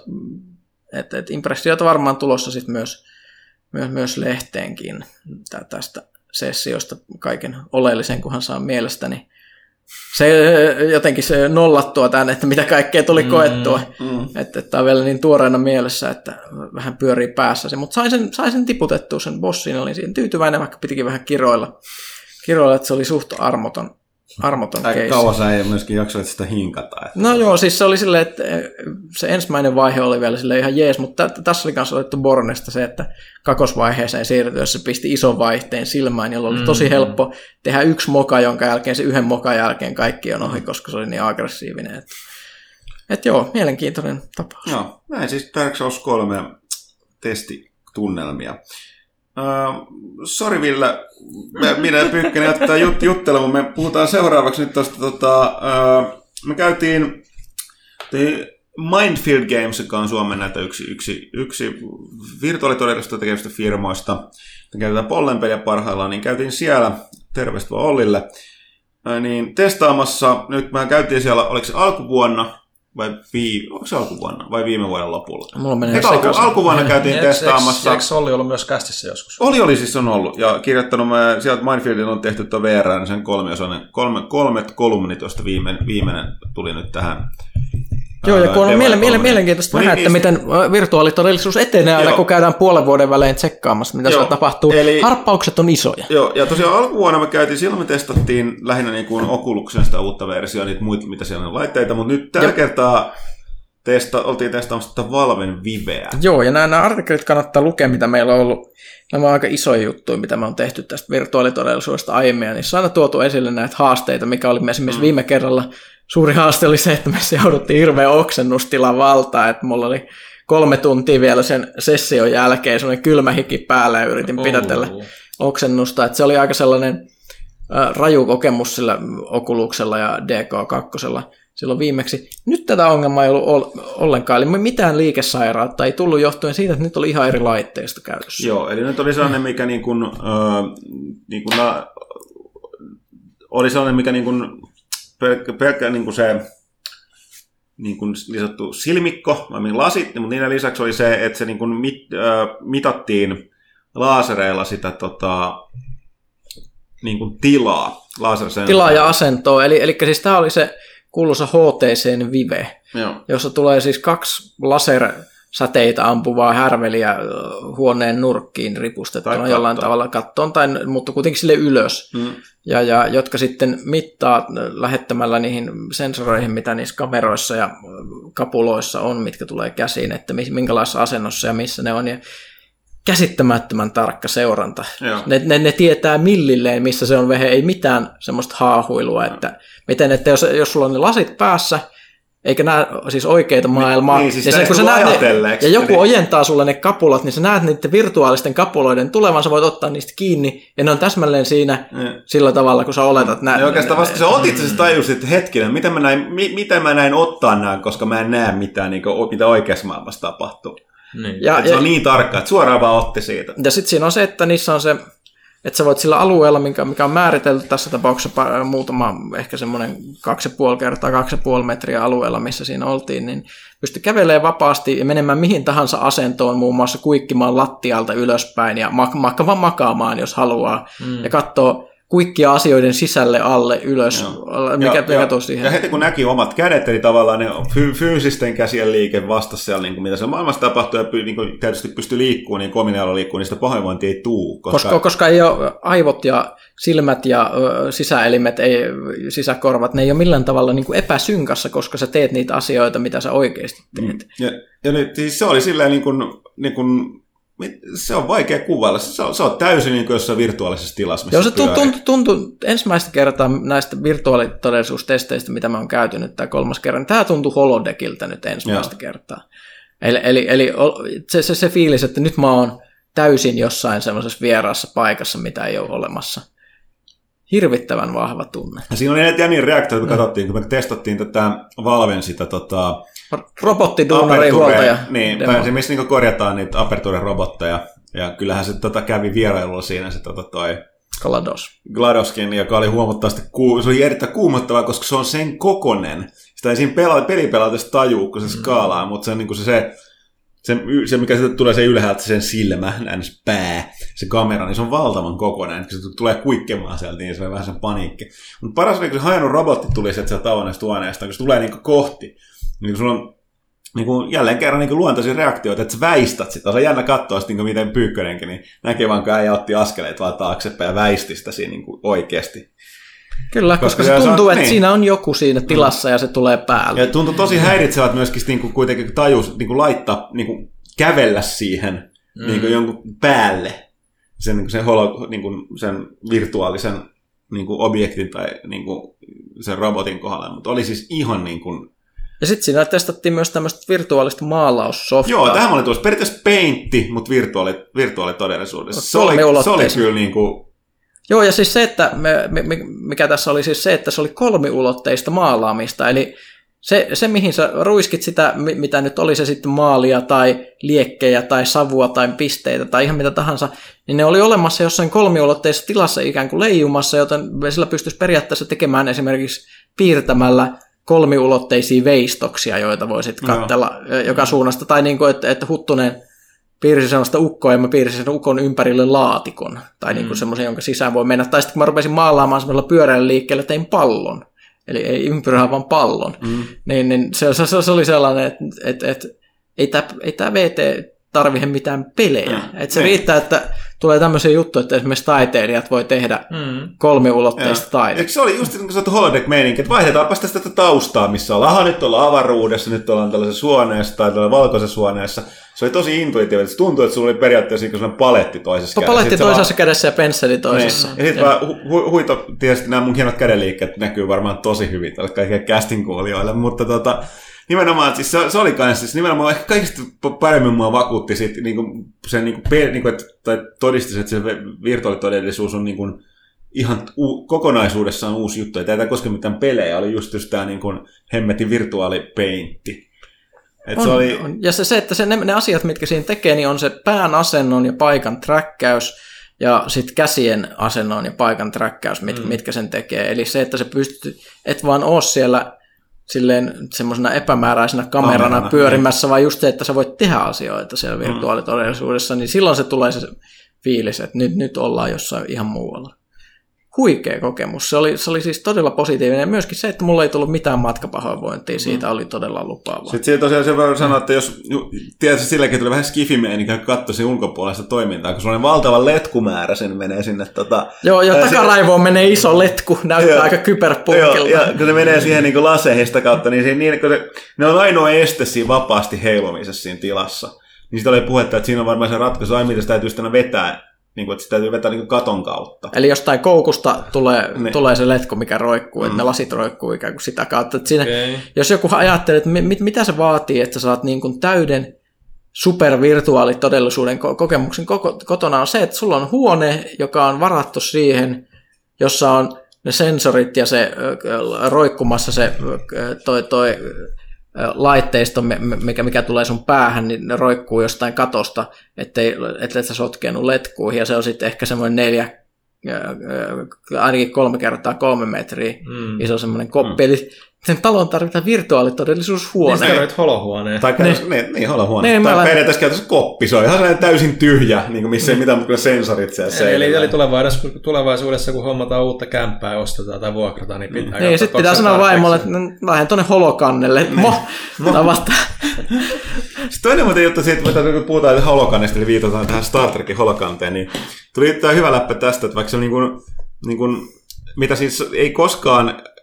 Tai mitä se Olli sanoi sen, että siis pitkään ei selitetty sitä, että oudosti niin tässäkin heti huomattiin, että se virtuaalitodellisuus voidaan piirtää sulle minkä tahansa kokoinen maailma tahansa, mutta sitten kun se fyysinen tila on aika loppujen lopuksi pieni, niin mitä se selitti siinä, että ne ei ikinä törmännyt seiniin tai niihin rajoihin, ellei käsikirjoitusta vaatinut tätä siinä holodeckissa siellä.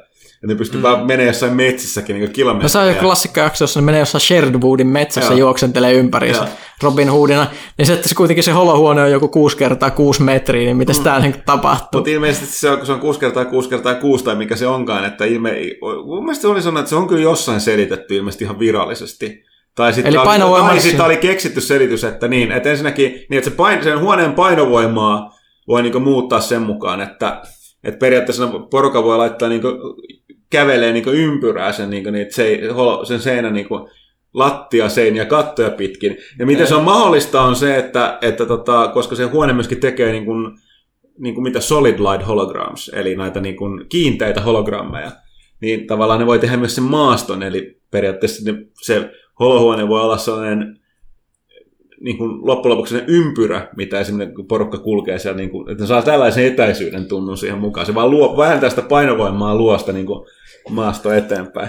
Toi on aika vaikea saada kyllä mahdotettua kyllä omaan kämppään. Joo, toi kaikki toi teknologia varten. Antipainovoimageneraattorit ja muut on vaikeat, mutta no. It'll be there. Ehkä ihan siellä vielä ollaan, mutta joskus. Mutta hei, miten olisiko tästä kertaa tällainen ihmeellinen tieteen skifi tähti ja sitä muu? Otetaan pieni tauko ja sitten otetaan kysy pelaajalta.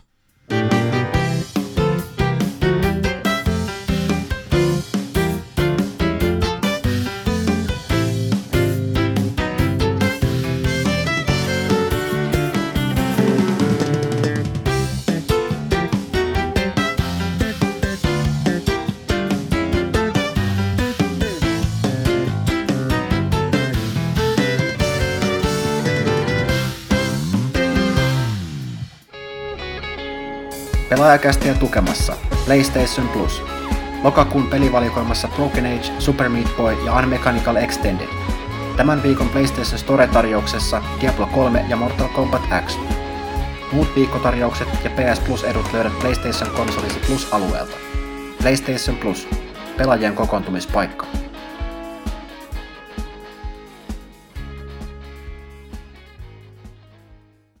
Näin, tervetuloa taas jälleen kerran takaisin tauolta, mennään kysy pelaajalta asian pariin. Tämä alkuhaluan muistuttaa edelleen, että jo viime jaksossa jaettiin kysy pelaajalta yhden kysy pelaajalta kysymyksen jättäneelle niin yksi kappale PlayStation 4, Helldivers Super Earth Edition, muistaakseni, mikä sisältää siis pelin ja kaikki toistaiseksi julkaistut DLCt ja muut lisäsisällön. Ja tämä tehdään vielä 3 seuraavassa kästissä, mukaan lukien tämä. Joten haluaisin vaan muistuttaa tässä alussa tästä. Mutta mennään, otetaanko mistä ensin, vaikka Twitteristä vai Instagramista? Otetaan nyt itse asiassa vaikka Instagramista ensimmäisesti, koska mä nyt ensimmäistä kertaa laitoin sinne kysymyksen kehiin. Eli tämä me ei varmaan kumpikaan näihin 2 kysymykseen voida vasta Rahkea Soderströmin kysymyksiin, koska meistä kukaan ei ole pelannut vissiin Tropicon 5 eikä testannut Battlefrontin betaa. Tropicon 5 on mun listalla, mä oon pelannut sarja aiempia pelejä, mutta 5 on vielä testaamatta. Mä oon testannut Battlefrontia siis kyllä messuilla, mutta mä en betaa testannut. Joo, sama vähän ongelma, mutta sanotaan se sen pohjalta, että nousiko vai laskiko odotukset Battlefrontia kohtaan. Enemmänkin nousi. Joo, mulla on vähän sama juttu, että se... Mitä nyt T3 oli vaan se yksi matsi, mutta... Joskin mä haluan tähän väliin huomata, että mä en ole ikinä olettanutkaan, että siitä tulee mitään niin kuin Battlefield 3 tai 4 tasosta kokosta, niin, tai sellaista niin kuin, ehkä niin supersyvällistä verkkoräiskintää. Tuo enemmän tuollainen tähtiöstohenkeen sopiva niin, meininki. Joo, ehkä vähän semmoinen kasuaalimpi ote kyllä. Että mikä mulla viihdyttävä, mutta kasuaalimpi, joo. Mulla kelpaa ihan kyllä ehdottomasti semmoinen. Mutta ehkä ensimmäinen varsinainen kysymys täältä sitten, mihin pystytäänkin vastaan, on Janttu98. Mikä on teidän tämän vuoden odotetuin peli? No tässä on kyllä aika paljon tullut jo monet, mutta mitä tässä on Fallout 4. Fallout 4 on edelleen kyllä aika isosti tuossa vielä niistä massiivisimmista pois. Kyllä, varsinkin XCOM siirtyi. Jos katsoo näitä tulevia, niin mun täytyy tässä vaiheessa itse sanoa, mutta mulla on sisäpiirin tietoa, eli Villen arvostelu tuosta Assassin's Creedistä, mun täytyy sanoa Assassin's Creed Syndicate. Mä niin myöskin jätin sen viime vuotisen väliin, joten mulla on taas niin kuin Assassin's Creed nälkä. Joo, no siis mä en voi enää vastata Assassin's Creediin, koska mä oon pelannut sen jo, että se oli omalla listalla niin kuin semmoinen aika korkealla tästä loppuvuoden peleistä. Fallout kiinnostaa kanssa, mutta ehkä mä sanon, että on Just Cause 3 ehkä. Joo. Että se on herättänyt kyllä aika paljon niin kuin kiinnostusta. Monellakin saralla. Seuraava kysymys Instagramin puolella on Miissalta. Tämä on aika lyhyt ja ytimekäs kysymys. Ootteko ylpeitä tästä työstä? Ei olla. No siis sanotaan näin, että me ollaan ylpeitä siitä, että tämä on niin kuin näinkin pitkään ollaan tehty näitä hommia. Ihan puhtaasti rakkaudesta videopelejä ja innosta tähän hommaan. Että kyllä sillä täytyy olla ylpeä siitä, mitä me tehdään, niillä resursseilla, mitä me tehdään. On, ja siis semmoisen fyysisen objektin kuin lehden tuottaminen on hirveän tyydyttävä tunne se, että saa tehtyä jotain, mikä jää sitten olemaan myös. Mutta se on hyvä aika raskasta, ja sanotaan näitä resursseja ja niin kuin liksaa olisi kivalla enemmän, että silleen niin kuin... Sillä puolella ei ehkä voi olla niin ylpeä, mutta toisaalta se on... Itse olemme... valinneet tai joutuneet valitsemaan tämän työn monista eri syistä. Kyllä nyt on pakko olla ylpeitä monista asioista. Sittenkin kun itselläkin lähestyy 30 tässä näin ja lähtee miettimään, että mitä tässä on ehtinyt tekemään. Ei sille tule semmoista hirveän isoa 30-kriisiä, koska tässä on jättänyt jälkeen jo niinku tommosia fyysisiä tuotteita ja jopa päätoimittanut pari liitelehteen asioista, joista oikeasti pitää ja päässyt töiden puolesta niin kuin tilaisuuksiin ja tapahtumiin ja jututtaa ihmisiä, joihin on aina halunnut niin kuin päästäkin saada kontaktia. Niin. Kyllä tässä on... Kyllä tämä ja kyllä on sanottava, että en mä ainakaan häpeä olevani tämmöinen pelinörtti. Siis. No ei todellakaan. Päinvastoin, että se on esimerkiksi semmoinen asia, josta voi olla iloisesti ylpeä. Kyllä, ehdottomasti. Mutta se oli viimeinen Instagramissa, mitä siellä pelaa komin puolella. Katso se myöskin se Twitterin. Joo, mä kaivelen sillä välin, kun sä kaivelet sieltä. Okei, Henkka esittää sarjan kysymyksiä, vastaamme niihin sarjana myöskin. Henkka on 7. Muutama kysymys. Kuinka moni toimituksista meinaa hommata tullaan Battlefront-peliin? No totta kai. Kyllä, se pitää testailla. Jossain vaiheessa viimeistään. Meinaanko moni toimituksesta käydä elokuvissa katsomassa uusimman Bondin tai Star Warsin? Star Warsin totta kai, molemmat. Ehkä Bondi, jos mä ehdin kanssa. Star Wars, molemmat ehdottomasti. Sitten julkaistaanko Project Zero Maiden of Black... Project Zero Maiden of Blackwater Wii U:lle 30.10. vai siirtääkö julkaisu ensi vuoteen, kuten jossain huhuiltu?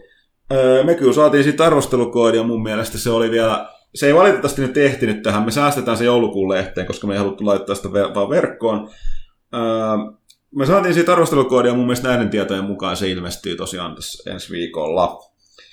Ja sitten oli kysymys Kaitilalle, mutta me jouduttiin ottaa tämä käästin myöhään, että Kaitila on valitettavasti joutunut lähtemään. Sinarkkos. Mikä on Pyykkösen arvio Fallout 4 vaadittavista pelitunneista? Riittääkö 100 potenssi 2 tuntia? Mä pelkään, että mulla itsellä se menee aika pitkälle ihan sen takia, että kyllä mä Skyriminkin pelasin aikoinaan, upotin sen ehkä sen 80 tuntia silleen ilman modeja kaikenlaiseen säätämiseen, mutta sitten modien jälkeen se tuntimäärä on muuttunut todella pelottavaksi. Et mä oon varmaan käyttänyt pelkästään modia asennukseen kymmeniä tunteja, eli mä odotan, että Bethesda on tämä modiyhteisö pitää jälleen kerran huolta siitä, että tulee aika kovaa settiä sinne sitten ladattavaksi lisää. Suosittelen, Sinarkos jatkaa, suosittelen erityisesti Pyykköselle Young Doctor's Notebook-sarja. Erittäin lyhyt, 2/4 jaksoa per kausi. Se on ankea, se on outo, se on kaunis. Pääasiassa Daniel Radcliffe ja John Hamm. Okei, pistän muistiin. Mä muuten voin mainita, että tulin katsoneeksi taas mielenkiintoista televisiosarjaa eilen Jenkki Netflixistä, mitä en ole ikinä itse asiassa seurannut, Sliders. Okay. Legendaarinen jenkkisarja, jossa nuori jamppa keksii tämmöisen koneen, jolla pääsee rinnakkaismaailmoihin. Ja siis tämä on erityisesti jenkkiläismainattiin todella legendaarista mainetta, sitä on tehty 5 kautta. Ja se oli niin ysäri kuin voi ysärisarja olla. Musta kaikista parasta, että siinä ensimmäisessä jaksossa tämä kaveri on töissä tietokonekaupassa luonnollisesti. Siellä keskustellaan siitä, kuinka nämä uudet Pentiumit on kovinta shittia ikinä. Et sellaista hyvää. Katsotaan, mä saatan palata tähän myöhemmin. Sliders, pistää ensinnäkin korvan taakse. Okei, sitten Slipoveri. Onko podcastin patkaneet katsomassa The Martian, eli yksin Marsissa mielipiteet, että en ole ehtinyt. Ei ole ehtinyt. Sori Slipoveri. Ja sitten toinen kysymys, mikä on teidän pahin pelkonne Fallout 4 suhteen? Se, että se on ihan järkyttävän buginen. Siis mä oletan, että se on jonkin asteen buginen, mutta mä oletan, tai toivon, että se ei ole niin järkyttävän buginen, että ne lykkää viime hetkessä julkaisua jonnekin ensi vuoden puolelle, mikä olisi ehkä kauhean, mitä voisi tässä tilanteessa tulla. Mut se aina on riski, koska noissa Bethesda avoimen maailman roolipeleissä aina semmoinen tietty purkalla kasassa pysymisen aspekti. Mun täytyy sanoa tuohon se, että mä taas pelkään, että se on liian massiivinen, koska mä en vaan ehdi pelata sitä silloin loppuun asti. Että.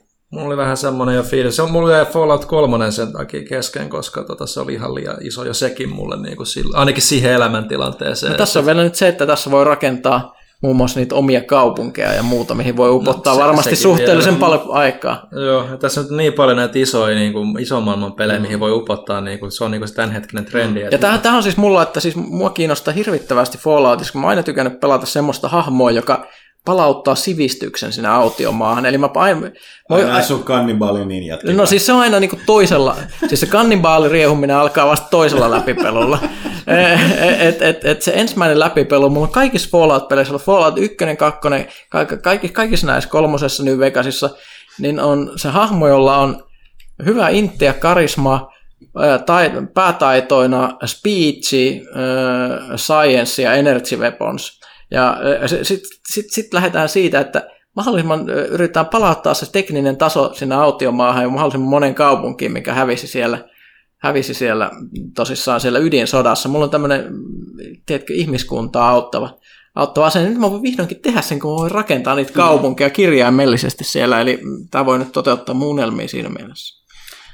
Malonelta, nyt kun Battlefront on ulkona näillä näppäimillä leffakin ihan nurkan takana, nyt tulee hyvä kysymys. Suosikkihahmonne Star Warsista. Mun vastaus on helppo. Se on vanha kunnon Gun Findsman, joka vilahtaa tuossa Imperiumin vastaiskussa Bounty Hunterissa siellä Executorin kannalla Zukkus. Ja silloin se Aisa-pari on se For Lom droidi. Mutta joo, Gundit on mun nämä hyönteisihmiset, jotka elää uspassa. Ja sitten näitä mystisiä Semi-Force Tradition on nämä Gun Findsmanit. Huikeita otuksia. Zukkus.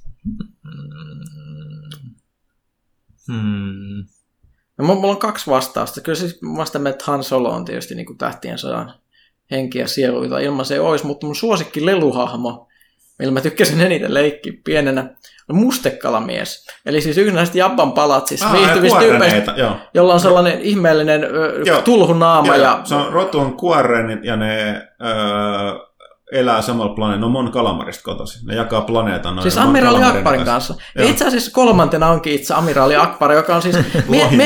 Joo, ja siis miettikää, tämä kaveri on se, joka oikeasti voitti sen avaruustaistelun siellä Jedin palussa, joka siis oikeasti vastaa siitä, että kapinaliitto voitti sen. Mm. Mutta kuka arvostaa Amiraali Akbaria muun muassa kuin nettimeemeissä? Ei kukaan. Toiset varoittaa meistä aina kaikki ansoista. Mm. Kyllä. Varmaan sen hautajaisissa on syöty makeita soppaa. Ei pilkata Amiraali Akbaria, jumalauta. Joo, kyllä täytyy varmaan, vaikka prequelit sitä nyt jonkun verran vesittikin Darth Vader.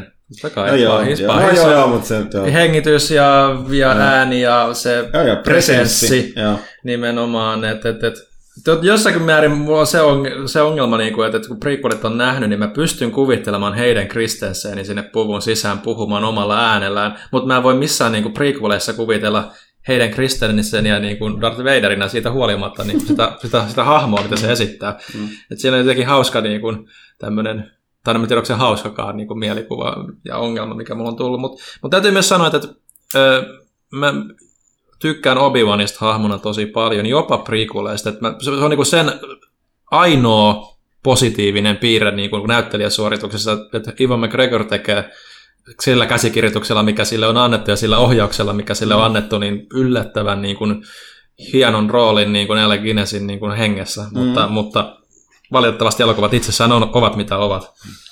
Zappa, onko toimituksessa Gwentistä innostunutta porukkaa, vai onko se mielestäni peli, joka ei toimi ihmispelien kesken? Tämä viitas siis Witcherin tähän mainioon Gwent-korttipeliin, josta, kuten Zappa sanoo, tuli itse ostettua Hearts of Stoneista fyysinen paketti, jossa 2 korttipakkaa. Nyt lähinnä odottelen tietoa, josko ne puuttuvat 2 olisivat seuraavassa lisarissa. Erityisesti kun nimenomaan ne itselläni mieluisimmat pakat eivät puuttumaan. Eli tämä tuore Hearts of Stone-lisarihan tuli fyysisenä versiona, missä tuli 2 näitä Gwent-pakkoja. En tiedä, mä luulen, että jos kysyntä on tarpeeksi kovaa, niin miksi ne ei tulisi siinä seuraavan lisurin mukana fyysisessä versiossa. Sehän on hyvä tapa saada ihmiset ostaa myöskin ne fyysiset versiot niissä, mutta nyt ei ole varmaan tietoa tästä. Mielestäni on hyvä peli. Tavallaan tekisi mieli päästä testaamaan sitä kavereiden kanssa, mutta mä en ole itse hankkinut fyysistä versioa, niin ei ole päässyt kokeilemaan. En osaa silleen sanoa. En tiedä kuinka pitkälle, se on aika myös semmoinen kikkapeli, jossa toiset pakat kyydittää toisia niin pahasti, että mä en tiedä toimisiko se tämmöisessä oikeasti sosiaalisessa ympäristössä. Niin en tiedä. Mä voisin ottaa Twitteristä tähän väliin, kun löytynyt täältä vähän sekasotkusta. Kosherko kysyy, että jos saisitte studion vieraaksi kenet tahansa pelialan henkilön, kenet ottaisit? Meillähän kelpaa kuka tahansa vieraaksi melkein piristävää keskustelua. Niin ääliöt, kuinka tässä kelpaa, mutta sitten tarkkaan pitäisi ajatella niin. Voisin, siellä on joku iso suun pelikulu tietysti saada. Mä ottaisin tämän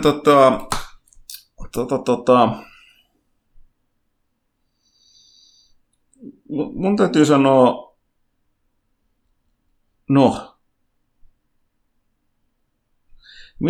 se täytyy olla joku veteraani. Joku nuori indiepelien tekijä kuin veteraani, koska niillä on parhaat läpät. Esimerkiksi olisi hirveän hauska kuulla, mitä joku Lord British kertoisi avaruusseikkailusta tai linnoistaan. Että se pitäisi olla joku tämmöinen vähän eksentrisempi ympimielus. Peter Molyneux tai... Molyneux olisi kyllä semmoinen. Tuo on muuten Peter Molyneux. Herra jesta sitä läpän määrää. Oikeasti siis se on ollut iät ja ajat alalla. Niin, ja mä oon ollut kuuntelemassa sen siis noita... esitystä siitä Populauksen synnystä, niin siellä on kyllä ihan hyvä. No se on satuseta, sillä on hyvät tarinat. Voitaisiin ruveta, että silloin kun se tulee tänne, niin Pelaajakästä olisi paras ikinä. Joo, paras podcasti, mitä ikinä on tehty. Joo, mulla olisi vaikka laidback meininki Peterin tuntia. Kronik ja niin poispäin. Joo. Otetaan sitten tähän väliin Silik. Kysymys Milk Huttusella, kiitos. Mihin hyppykohtaukseen luovutit Kings Fall Raidin pelaamisen? No en mä sitä luovuttanut, kyllähän ne nyt menee. Mä itse asiassa viime kerran selvisin siitä alushyppelystä ensimmäisten joukossa kuolemat kertaakaan, ja sitten jynkytin hyppelystä, niin no siinä meni vähän enemmän aikaa, mutta kyllä sekin meni. Me ollaan ristitty ne jynkyttiin, miksi seinistä tulevat ne ihme tolpat. Lievästi falliset objektit. Niin, toimintatapakin on vähän sellainen. Mä mietin, että se alushyppely, saamme järjetä, mitä ne miettii ne tyypit siellä, kun ne Guardianit hyppii niiden. Niin se on tietysti Destinyn Kings Fall Rideissa, niin se ihan alkupäässä on semmoinen osio, jossa täytyy hyppiä niiden vihollisten alusten katoilla, kun ne ajelee siellä semmoisessa suuressa hangarissa. Niin miettikö ne hive-tyypit silleen, kun ne ajaa siellä aluksella, että kuuluu katolta semmoista kolinaa, että siellä ne Guardianit on menossa tappaa tämän meidän kuningasta. Ja onko se vaan silleen, että älä huomaa, minä aja ihan suoraan. Ja siitä se ainakin vaikuttaa. Niin, että älä välitä mitään, mitä siellä tapahtuu. Jos joku kolahtaa katolla, niin kato suoraan eteenpäin, aja, mä en halua kuolla. Luultavasti näin. Mutta hei, sitten Silke esittää kysymyksen. Toinen kysymys on musiikki kautta horror, terror kautta indiehörhöyden ekspertille Janne Pyykköselle. Muutama kästi sitten kyselin, että oletko tutustunut Gunship-nimisen orkesteriin, lupasit tutustua. Eli uteliaisuutta palailen samaan bändiin, mitä mietteitä, ehditkö tutustumaan? Tämä on taas näin, kun pelaajakästissä luvataan tutustua johonkin. Mä edelleen lupaan tutustua sinne, mutta muistasin tehdä sen vielä. Nyt on ollut vähän, sanotaan, kiire tuolla musiikkiosastolla, kun on pitänyt testailla sekä rockbändiä että kitarheroa. Niin mä en ole hirveästi ehtinyt muuta musiikkipuolella ajatella. Mutta mikä mielenkiintoista myöskin, niin siellä, sitä kautta on tullut tutustuttu muutamaan hauskaan bändiin, josta voi puhua tästä ehkä jossain vaiheessa. Sitten Silkillä viimeinen on enemmänkin kiitos. Meillä on siis kiitollinen kuulija. Plus suurkiitokset kauhulöpinäistä. Sain hyviä vinkkejä, mitä katsella, mutta vinkkien ajankohta ei osunut oikein nappiin omalla kohdalla. Voin nimittäin taata, että kun olet yksin töissä keskellä yötä pimeässä hotellissa paikassa, joka on niin harvoin miljoona kauhuelokuvissa, niin se niin kutsuttu jännäkäkkä oli kerran tai kaksi hyvin lähellä. Että tällä kertaa nämä jutut saa ison miehen perkäämään enemmän kuin mitä usein elokuvat edes saavat. Aika huikeeta. Mua vähän käy kateeksi, koska tuommoisessa ympäristössä on aika huikeeta myöskin katsella kauhuleffoja. Otaanko me täältä Twitterin puolelta? Mä otan tämän J.J. Sliderin. Tässä oli Team Erkolalle muuta. Mistä muuten täytyy mainita? Tiedättekö, mikä leffa on tullut Jenkki Netflixiin, kaverit? Tremors 5. Tremors, eli elokuva kraboideista, vihaisista madoista, joita asuu maan alla. Hirvittävä kulttielokuva. 5. osa tuli juuri kehiin. Mutta okei, J.J. Sliderilla aika, mä vähän tiivistän, eli kysyy näistä niin konsoleiden erikoisversioista, mitä sen PlayStation on tehty useampia. Eli näitä, jos on sellainen yleinen niin kuin, jonkinlainen uusi niin pinnote tai kuori. Ja J.J. Slider sanoi, mitä mieltä on yleisesti, rupesin itse vain pohtimaan, kun viimeisintä erikoispainosta Black Ops 3 luon ehdittiin Kotakun artikkelissa rumaksi kuin synti. Ja avasivatpa perät kilpailuissa käyttäjä pyydettiin muokkaamaan pleikkarista vielä rumempi. Itse pidin pelkistetystä ja maltillisesta ulkoasusta. Pelkistetty ja maltillinen on kyllä todella hyviä avainsanoja. Ohjaiminkin analogitatteihin oltiin kerrankin uskallettu laittaa väriä. Mielestäni Battlefrontista saatava Darth Vader edition oli sana sanottuna halvan näköinen. Nyt on tuli se tosi näpsyn näköinen toi Fallout 4, toi Xbox One-ohjain. Mikä oli kerrankin siis hyvin se sellainen miellyttävä beige, ruskea, semmoinen Falloutin sininen ja Fallout Boy virnistämässä kyljessä. Se näytti aika hyvältä, mun täytyy myöntää. Mulla on kanssa se, että mä oon kuiva ja tylsä ja mielikuvitukseni, niin mitä pelkistetympi ja maltillisempi sen parempi. Mä käyn sellaisesta räikeästä versiosta niin välitä. Joo, ja okay. Se ehkä se oli se Metal Gear Solid 5, se malli, missä oli se Snakein se tekokäden punainen, niin kuin se pääliosa tuosta pleikkarista, niin se oli ihan niin kuin vielä sopiva hillitty niin kuin mun mielestä, että se niin kuin näytti tyylikkäältä. Mutta mä en tykkää kans, jos on niin kuin tommosia isoja niin kuin Darth Vader-naamoja tai mitään tämmöisiä silleen, että se ehkä jotenkin luotaan työtävää. Ei mielellään mitään välkkyviä valojakaan sinne kylkeen, niin kuin oli tuossa viime sukupolvella muotiin, että pistetään sen hirveän haarniska konsoli ympärille, ja sitten siellä on jotain pöriseviä juttuja, ja välkkyvaloja, ja ei. Okei, J.J. Slider, se jatkaa edelleen. Tässä on Pyykköselle oma kysymys. Sain syysloman aikana pelattua loppuun hyvän mielen pelin nimeltä I Have No Mouth and I Must Scream. Millaisia muistikuvia kautta kokemuksia pelistä oletko tutustunut alkuperäisteokseen? Entä tuleeko muita samankaltaisia teoksia mieleen? Peli on ihan sellaisenakin mainia kokemus, mutta pienestä ikääntymisestä Grim tapaa sen ja pääsyt vähän kärsimään. Kiinnostaisiko uusi versio? Se on se point and click, joka perustuu kauhuskifi-henkiseen novelliin ja no olihan se aika hieno peli sillä aikana, myös aika vaikea. No, hirveän vaikea sanoa, että tuleeko mieleen mitään niin semmoisia nihilistisiä muita vastaavia seikkailuja. Ehkä lähinnä pitäisi nimetä, siis ei samanlainen tarinatyyli ja muuta, mutta ehkä vähän silleen saman aikakauden pelejä tuli aikanaan tuo Giger-henkinen Darkseid, mikä oli myös tällainen point and click seikkailu, missä oli myös hyvin ahdistava tunnelma ja muuta. En mä tiedä, onko ne yhtään samanlaisia loppujen lopuksi tyyliltään, mutta ei oikein osaa paljon parempaakaan tähän väliin heittää. Ja sitten J.J. Sliderilta viimeinen kysymys Arvekarille. Kysyin tätä jo joskus pari vuotta sitten, mutta muistutan taas vielä hyvissä ajoin ennen joulua. Oletko vielä pelannut Metal Gear Solideja? Meri Gear Solideja. Se on Meri Gear. Ne ovat jo melko vanhoja indie-kyhäyksiä, mutta ääninäyttely ja tarinan myöten ihan ajan kanssa tehtyjä. Mikäli et vihaa jouluja ja sisäinen Metal Gear-fanisi antaa sijaa pienelle parodialle, on sarjan pari osa ihan hauska. Aivopähkinöitä pelattavaksi pari tunniksi. No täytyy myöntää, että jo tuolla sarjalla on tapahtunut muutoksia sitten sen 2 vuoden aikana. Mutta olen kyllä näistä niin kuin tutustunut niihin, niin, mutta en ole pelannut niitä läpi asti. Mutta ihan silleen ohimennen on kyllä nyt... On tullut niitä niin näpräyty ihan hauskoja juttuja siellä. Voisi ehkä ottaakin tässä joulualla niin testiin. Okei, otetaan Spodelle tulee nyt aika tiukkoja kysymyksiä. Eli 1, koetteko olevan hyviä peliarvostelijoita? Toivottavasti. Tässä vaiheessa alkaisi masentaa, jos olisi ihan läpi. Tietenkin aina voisi olla parempi. Mä sanon, että mä oon ok ja voisi olla parempi. Sen sijaan Ville ja Pyykkänen on parempia. No, eipäs nyt ruveta selkään taputtelemaan täällä. Spoileli, miksi lehtinen lukijoiden tulisi luottaa mielipiteisiin? Jos niillä on samalla, jos ne tuntee, että niiden mielipiteet voisi jollakin tavalla vastata meidän mielipiteitä, sillähän sitä pitää luottaa, että ei kaikki peliarvostelu mielipiteet mätsääkään. Että se pitää oppia tunnistamaan, kenen kanssa maku toimii, mutta toisaalta jos osaa selittää sen, että minkä takia joku tietty juttu on hyvä tai huono, ja sittenhän sitä osaa sit itse tulkita siitä, että vaikka ei pitäisi siitä jutusta tai pitäisi siitä jutusta, niin sitten tietää, että koska se juttu on semmoinen, niin sen... Täyttekö te, mitä mä yritän sanoa? Kyllä, ainakin sen perässä. Perustelut on oikea, tai niin kun tehty, on hyvin perusteltu mielipide, niin vaikka ei ole samaa mieltä sen kanssa, niin sitä pitäisi, niin kun sen pitäisi myöskin luottaa luottamusta. Sitten haetteko arvioillanne oikeutusta muiden antamista arvioinneista? Kyllä kaikki arvostelijat aina haluaa tietää, mitä mieltä muutkin on, mutta ja niiden kanssa vaikea sanoa, haetaanko me oikeutusta? Ei. Lähinnä me katsotaan, että onko muut ollut samaa mieltä. Ja sitten erityisesti aika monestihan sitä voisi katsoa ennen kuin jälkeenpäin, sit, koska ne on embargossa, sit, kun lehti on mennyt painoon, niin sitten vasta saa tietää, että mitä...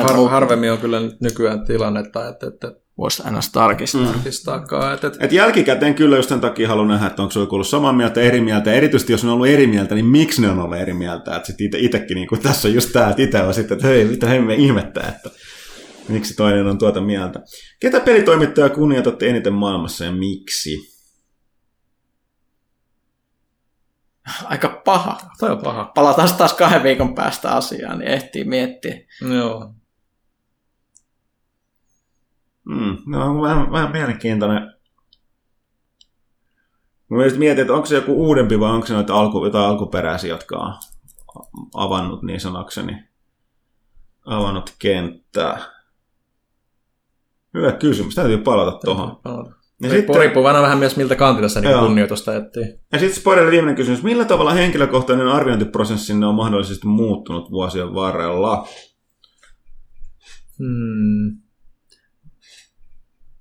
Kai se on se, että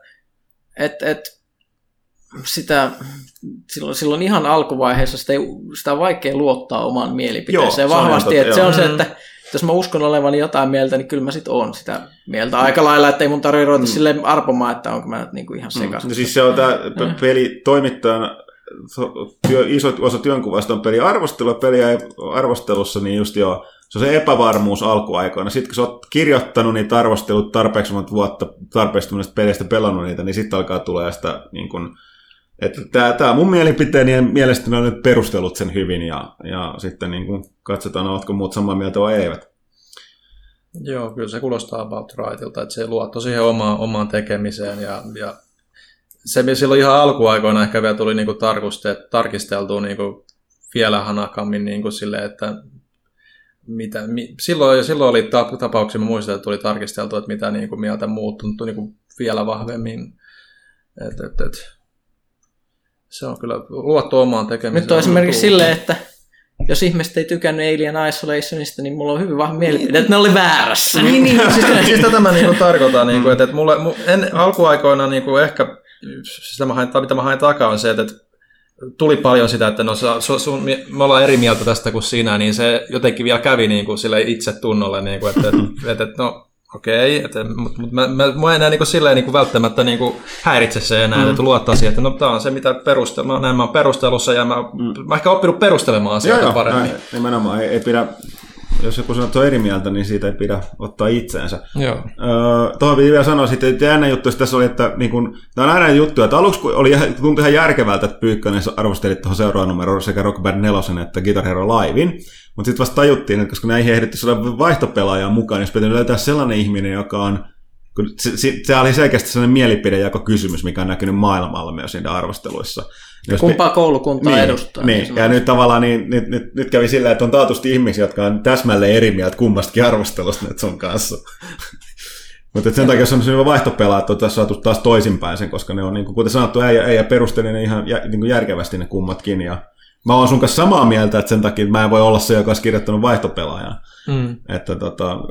Niin, mutta siis hyvästä arvostelusta myös niin kun näkee sen, pystyy mun mielestä katsomaan, että okei, tämä kaveri on perustellut tämän asian tällä tavalla, niin jos sä et ole samaa mieltä, niin sä pystyt muokkaamaan sitä, niin kun, sitä mielikuvaa siitä pelistä senkin perusteella, että onko tämä mulle sittenkin, vaikka hän ei pitänyt tosta ja vaikka hän piti tosta. Mutta siinä on myös vielä sekin osa, että sit mielellään semmoinen hyvä arvostelu on semmoinen, jonka ihminen lukee ja pitää kiinnostaa, vaikka se ei aikaisi pelata sitä peliä. Niin, nimenomaan. Että se on sen verran interessantti se teksti sitten itse. Ja kyllä näitä käy välillä, käy sillä, että arvosteluissa, niin me ollaan kaikille niin kuin peliarvosteluille ja medioille käy sitä, että joku oma arvostelu on poikkea suuresti yleisestä mielipiteestä. Ja se on vain näitä tilanteita, että kyllä niitä kaikille käy välillä käy, ja sitten niistä tulee kaikista eniten tulee sitä epäuskoa. Että sitten itse aina miettii, että hitto, noin moni on niinku toista mieltä, onko mä väärä? Mutta kyllä mäkin olen oppinut nykyään, mä oon silleen, että muut on väärässä aina.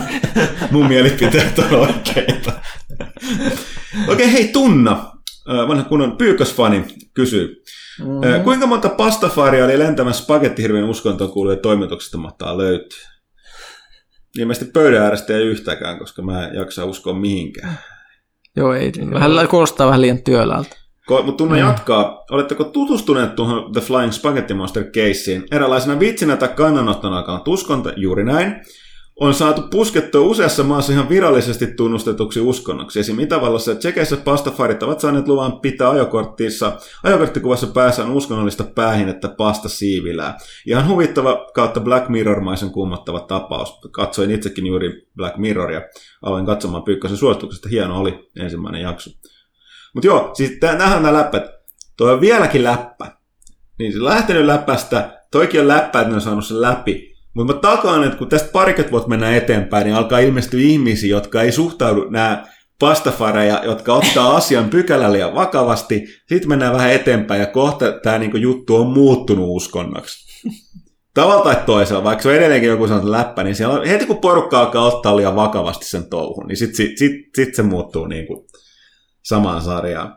Mutta on sitten ihan viimeinen Tunnalta vielä tällainen kommentti, että huhhuh, miten tiukkaa läppää tämän kauden kästeessä. Pyykkönenkin on ollut ihan liekeissä koko vuoden. Miten tämä voi ilmaista? Nyt Tunna mä sanon, sä vastaat itse omaan kysymykseesi, miten tämä voi ilmaista? Se voi ilmaista, meitä lämmittää kaikista eniten juuri tämä. Piti laittaa ihan lehden tilaus vetämään, että saatte edes jotain hyvitystä ja stupnudeleita pöytään. Niin. No niin, eli mun lempiruokaa. Hyvä. Joo, siis se on hyvin vahva tapa ilmaista tämä tyytyväisyys kästeihin kyllä. Arvostan. Heitä sieltä muutama Twitteri, täällä on muutama selkeä febusia. Okei, eli... Tai siis pelailusti komissa. Antsa Kakkonen, eli Antti Liimatta, kysyy, että onko odotuksia... Mitä odotuksia pelaajatoimituksella on Nintendon tulevasta NX-konsolista? Odotan, että se tulee hämmentämään ihmisiä suuresti. Se on ainakin ihan Nintendo tapasta.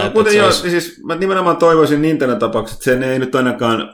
Kun ne on lähtenyt omalle polulleen, niin ne ei enää liikaa hyppäisi samaa, mitä nyt nämä niin kuin muut tekee. Että Että sitä, mutta ehkä mä luulen, että ensi vuosi on se aika enemmän arvella sitä. Mä henkilökohtaisesti toivoisin, että Nintendo jotenkin pystyisi avartamaan sillä uudella konsolilla noita muitakin kehittäjiä sen pariin. Ehkä sen myötä ottaisi opikseen niin kuin Viista, Wii Usta ja Gamecubeista, että ne saisi ne third party kehittäjät myös mukaan. Ja joillakin tasoilla siinä on pakko niin kuin totta kai lähteä samoille linjoille kuin muut konsolit, että ainakin tehot olisi about samaa luokkaa. Mutta eniten mä pidän näistä huhuista ja spekulaatioista, että tämä yhdistäisi jotenkin niin kuin taskuja ja kotikonsolit niin kuin yhdeksi laitteeksi, mikä olisi mun mielestä se niin kuin järkevin ratkaisu Nintendolta tässä vaiheessa, ottaen huomioon, että mobiilipelit vie koko ajan enemmän tilaa ja konsolipeleiltä, taskukonsolipeleiltä nimenomaan. Näinhän ne huhut kulkee. Mutta se olisi, niin kuin, jos se pitää paikkansa, niin mä olisin siitä äärimmäisen tyytyväinen kyllä, henkilökohtaisesti. Okei, sitten hei, Amtuas, just äsken, kun joku ehti kysyä sun kysymyksen tuossa aikaisemmin. Mä kuultelin Villen vastausta, niin mä sekosin. Se oli siis Malone ehti kysyä noista lempitähtiöstä hahmoista. Mutta hei, sitten täällä oli hyviä kysymyksiä nyt täällä kakkossivuun. Tänään mä tykkäsin näistä. Ei se mitään, kaikki kysymykset ovat kysymisen arvoisia. Ei välttämättä meidän vastausten arvoisia. Ei kun siis... Meidän vastaukset ei ole niiden arvoisia. Kaikki kysymykset on meidän vastausten veroisen. Nyt mä menee ihan sekaisin. Kysy nyt vaan. Mr. Chateau Lafunk. Jälleen kerran pahoittelut Pyykkäsellä. Kiitos. Kuvitellaan tilanne, jossa saisitte kokea yhden suosikkipelinne täysin uudestaan, kuin ette olisi koskaan aikaisemmista pelanneet kokeneet. Mikä peli tämä olisi? Vastaavasti, minkä pelin kanssa vietette tunnit haluaisit ottaa takaisin, jos voisitte? Mä en joskus varmaan ollut tämä kysymys. Tämä kuulostaa vähän tutulta. Mä voin heittää... Knights of the Old Republic 1 tai... Ei, sorry. Planescape Torment. Mä oon siis... Jos te ette ole pelannut tätä peliä, niin teidän on pakko pelata, vaikka sen teknologia nykypäivänä onkin vähän köpöstä. Mutta siis sitä ei voi ymmärtää ilman sitä. Siinä on sellainen moni, että jos nyt unohtaisi jonkun klassikkopelinkin, mistä on niin kuin joskus pitänyt, tai pitää edelleenkin suuressa arvossa, jos se kokee niin kuin nyt... Se ei välttämättä enää olisi niin hieno kokemus.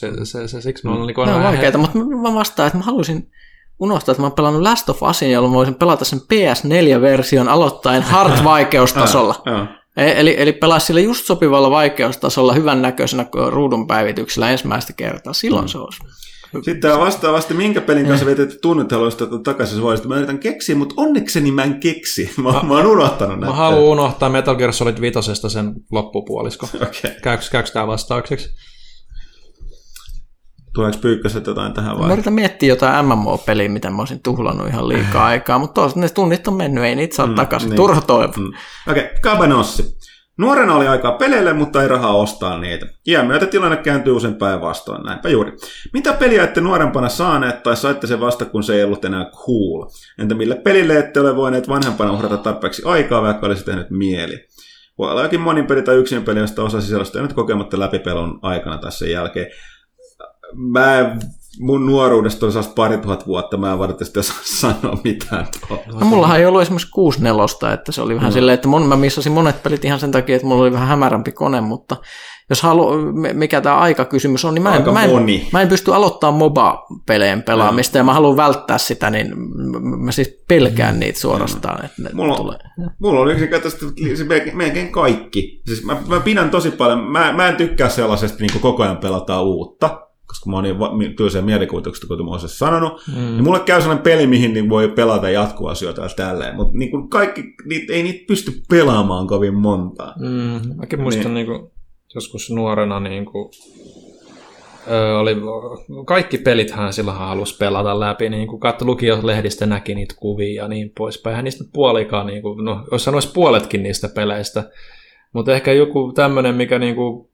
Eniten on jäänyt kaivamaan hampaan koloa joskus aikoina, oli vanhana Mega Man-fanina, että mä en ikinä hommannut Mega Man X2 silloin aikoinaan, kun se ilmestyi vasta jälkeenpäin, että sarjan fanina niin kuin, ei silloin rahat riittänyt, ja se oli tosi vaikea löytääkin muistaakseni sitten, että vasta vuosien jälkeen. Miglos, joka on uusi Assassin's Creed-peli, on testattu, pelattu, toimiiko teknisesti paremmin kuin edellinen osa. On kyllä, Ville on veivannut läpi, arvosteli sen tuohon meidän tulevan marraskuun lehteen. Sitten sisällöstä ei tässä voida puhua, mutta niin kuin teknisesti, niin mä voin sanoa, kierretään vähän. Mä sanon sen, mitä Ville on niin kuin sanonut, että... Mä voin itsekin kiertää okay. Tämän.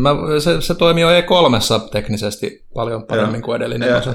Eli ei ole luvassa samanlaista ilmeisesti katastrofia kuin toi Unity oli. Toivon mukaan ei ole viitteitä siitä. No. Kansalainen, tähän me voidaan Pyykkönen vastata. Kansalainen, näettekö Valven Steam-kontrollissa potentiaalia? Tuleeko ohjelmassamme kosketuspinta tulevaisuudessa korvaamaan perinteisen tatin? Mä oon hyvin vähän koskenut siihen laitteeseen. Kokeiltiin sitä siellä, siis se oli siinä pöydällä. Joo, ja mä en taju, miten se voi toimia edelleen. Siis, se vaikuttaa se oli tosi lolumainen, siis todella köpösen niin kuin oloinen. Oliko ne haptisiksi, kun niitä sanotaan? Itse asiassa taas siinä unohdin sanoa, että siinähän oli sellainen kosketuspintaohjaus siinä niissä virtuaalinissä tikuissa, mitä käytettiin, mutta ei, siis sen verran mitä testasi, niin ei se mihinkään niin live-peliin kyllä erityisesti sovellu. Ehkä sellaiseen, että sillä voi niin käyttää jotain niin pään kääntämistä tuollaista, mutta ei se mitään,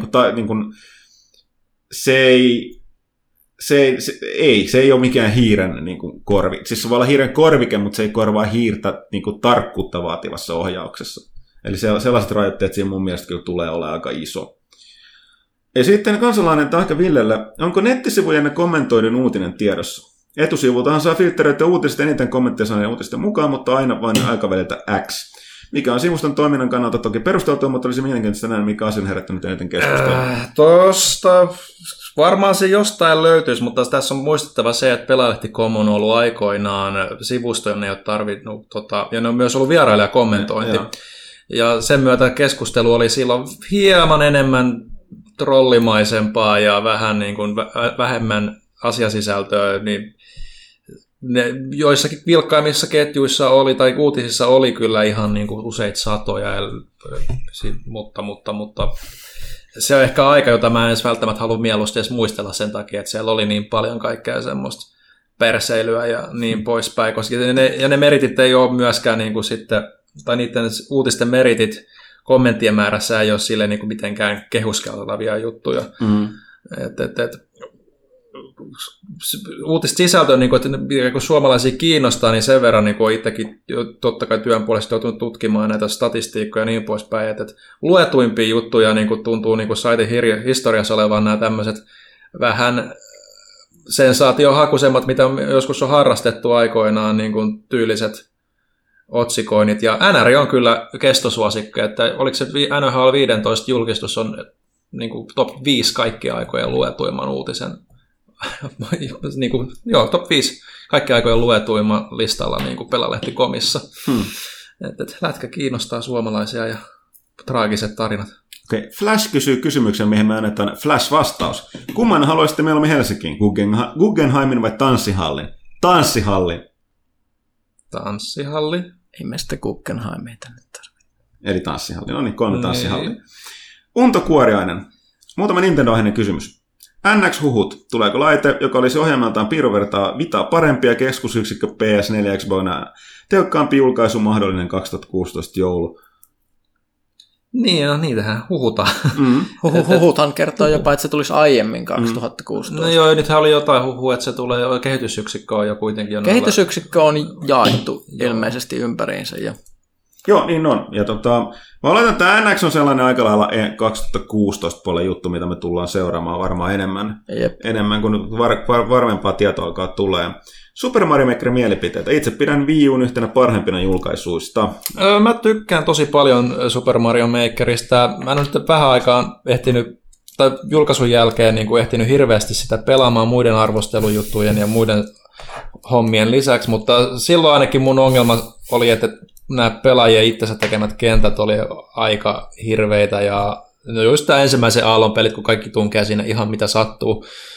Ja varsinkin tuossa arvosteluversiossa oli vielä vähemmän niin kuin näitä laadukkaita kenttiä, mistä niin kuin nyt on saanut kuulla jälkeenpäin. Et Mä tykkään tosi paljon itse, niin kuin mulla on vihkot täynnä skidinä ollut, niin kuin kuinka tekisin itse Mario-kenttiä. Mä oon niitä jo vähän niin kuin yritellyt recreatata siellä.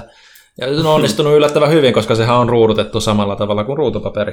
Se itse työkalu, että sieltä on ihan hauskaa. En kyllä kovin moni ole toimivia kenttiä nykymittapuulla, mutta päässyt tekemään. Ja se on yllättävän kekseliäs ja kyllä mä aion palata sen pari heti, kun vaan aikatilanne sallii, että katsoa mitä uutta siellä on ja niin poispäin. Että ehdottomasti Wii U on kyllä hauskimpia pelejä. Joo, sitten tuntokuoreinen kysymys, että siirtyykö Pikmin 4 NX:lle? Jaa, hyvä kysymys. Luulisi. Ja tuntokuoreinen kiittää myöskin näistä podcastista. Sitten vielä pari kysymystä.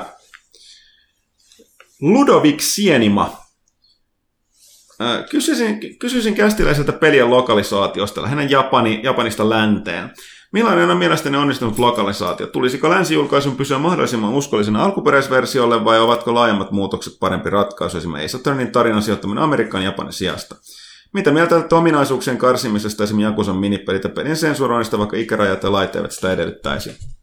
Toki aika vähän niin kuin pelikohtainen monellakin kantilta. Mä itse tykkään jonkun verran pitää ottaa vapauksia pelin lokalisoinnissa, koska jos sä lähdet kääntämään vaan peliä sanasta sanaan niin kuin Japanista niin kuin esimerkiksi englanniksi, niin siinä jo niin kuin, ja monet niin kuin animepuristethan tykkää nimenomaan siitä, että se on niin kuin tismalleen, ettei sisällöstä mikään sävyero tule muuttumaan, mutta siinä on myös se ongelma, että ja se ei kuulosta kovin luonnolliselta englannilta sillä ja siinä on semmoista tosi könkköä dialogia. All according to Keikaku. Niin, plan.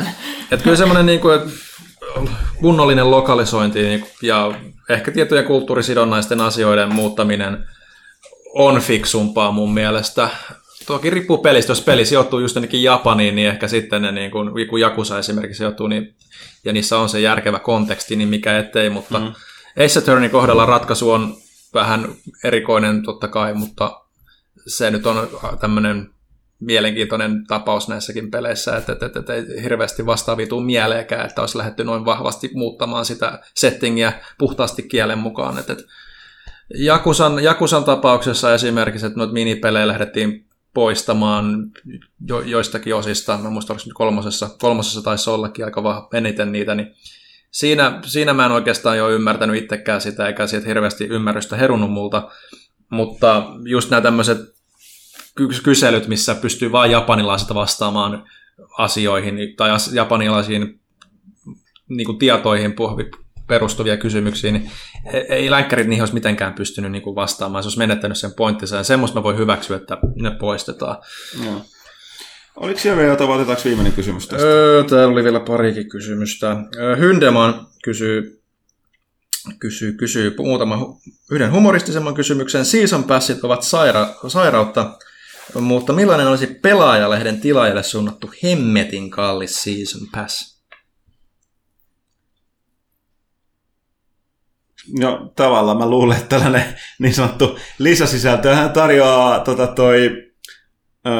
kestotilaus, mutta mun mielestä se ei ole hemmetin kallis. Ei, ja sieltähän sitä tulee sitä hyvää lisäsisältöä koko ajan. Halpaa hintaa. Sieltä tulee sisältöä, joo. Toisena kysymyksenä, löytyykö muistoja VHS-kaudelta? Rakkain nauhoitteet tai ostettu VHS? Mullahan olisi näitä, mutta... No lähinnä on ollut näitä tavalla, että tuli nauhoitettu kaikki TV-sältä, kuin Babylon 5 ja tällaiset. Ja tietysti ensimmäiset tällaiset aikuisten luontodokumentit, mitä kiersi silloin. Ja kaikki nämä klassiset supermiljoonan kerran ylinauhoitetut nämä action-leffat, mitä en mukaan saanut katsoa tällaisia. Mutta ei mulla kyllä mitään sellaista. Siitä on niin pitkä aikaa. Että se on vähän sama kuin nuo C-kasetit, että ne on mennyt. Ja mä muistan, että mun periaatteessa rakkain on varmaan sen takia, että se on ensimmäinen, niin alkuperäinen Mortal Kombat -elokuva oli mun ensimmäinen VHS-elokuva, minkä mä ostin. Ja se oli silloin ihan vielä viihdyttävä elokuva, niin kun teininä katsoi sitä. Joo. Okay, hei, sitten vielä viimeisenä Almasy, joka tämmöisen kysymys, tai on kysymys, että se on mulle. Hutski, mene ohi pelien, mutta oltiin samalla laivalla Pubivisan kesäfinaalissa. Miksi et tullut moikkaamaan? Mikä oli teidän finaalisijoitus ja missä ravintelissa käytte viikoittaista visailua? Me käydään tuolla Kipinässä, Kalliossa. Ja mikä oli finaalisijoitus? Se oli... Kai 7-8, koska me sössittiin toi yksi kysymys kohta siinä. Terveisin Tunkki Pito Leppävaaran base. Terveisiä sinne. Okay. Olisi täällä vielä 2 Facebookissakin näköjään. Otetaanko ne sieltä nopea? Otetaan tosi nopea. Henri Huittinen, eli vanha kunnon Demppa. Hehkuttakaas nyt sitä tulevaa digiexpoa. Miksi sinne pitää tulla? Koska pääsee tapaamaan meitä. No niin, se on ihan täydellinen vastaus. Tarviiko siihen oikeasti jotain muuta syytä? Niin, plus, meillä on myynnissä pelaajalakua. Niin, sekin. Mr. Huttunen oli katsonut Kiljanin Destiny-videon, mutta katsoitko muitakin? Suosittelen hupaisaa tavaraa. En katsonut muita, pitää varmasti katsoa. Kiitos tosiaan siitä vinkistä, se piti kyllä paikkaansa. Alright, ja sitten vielä Veiti Kainulainen täällä kysyy, että monia hienoja pelejä on julkaistu uudelleen joko kokoelmina Rare Replay tai HD/3D-versioina, kuten Majora's Mask ja Wind Waker. Onko kästiläisillä joku peli kautta sarja, josta kaipaisitte uudelleen julkaisua kautta HD-versiota? Lisäksi löytyykö sarja, joka on vaipunut unholaan sivuraiteella, jolla haluaisitte spiritual successoriin? No, me ollaan tuohon remasterointi HD vastattu aika monta kertaa. Niin ollaan kyllä, mutta... Successori, se on vaikea sanoa, koska sitten loppujen lopuksi ne ei aina ole sitä, mitä haluaa. Harvoin saat tilaisuuden toistaa sen alkuperäisen pelin fiilistä tunnelmassa. Mm. Eikä se ole sitten unholaan mennyt tänne, ne on unholassa. Mä oon tylsä. Kyllä vähän. Monet semmoista, mihin mä haluan Spiritual Successori on saanut viime aikoina, niin katsotaan tulossa. Niitä on tullut. Mm. Sitä genreä, mitä mullakin on vanhoja roolipelejä on uusittu ja tehty samantyylisiä, niin alkaa tuntua, että ne voisi tehdä jotain muuta vaihteeksi. No, vähemmän suksessointia. No. Ja sitten viimeinen kästin päätökseen arvoinen kysymys. Mikä on parasta, mitä Lidlistä saa? Pyykkönen meidän parasta. Lidlistä. Mä sanon ne... Vaaleat maalaissämpylät tai rustiksämpylät. Niin no, ne on kyllä, ne juustosämpylät on kyllä aika kovia kanssa. Sellaiset ikään kuin 2 kolmion muotoja. Niin kuin teetkö korttipakan ruudun muotoisia sämpylät, joissa on juustoa pinnotteella. On aika kovaa kamaa stupnudelia lisäksi tietysti. Plus tosiaan me ollaan huomattu Villen kanssa, että nämä Mad Croc-energiapurkat on aika tehokkaita. No, joskus. Ei näin. Mutta siitä puheen ollen nyt pistetään pelaajakäistä numerosta 58 nippuun ja pakettiin. Tosiaan tätä viikkoa seuraavan viikonloppuna DigiExpot, tulkaa sinne. Jättäkää kysymyksiä, tilatkaa lehteä, lukekaa lehteä, käykää verkkosivuilla, muistakaa Twitterit, Instagramit ja Facebookit ja kaikki nämä. Kysymyksen ton... Helldivers-peli menee tällä kertaa Silkille. Pistetään sulle yksityisviestiä tuolla pelaajalehti.comissa, niin pistetään peli tulemaan. Kiitos kaikille. Olkoon voima kanssanne.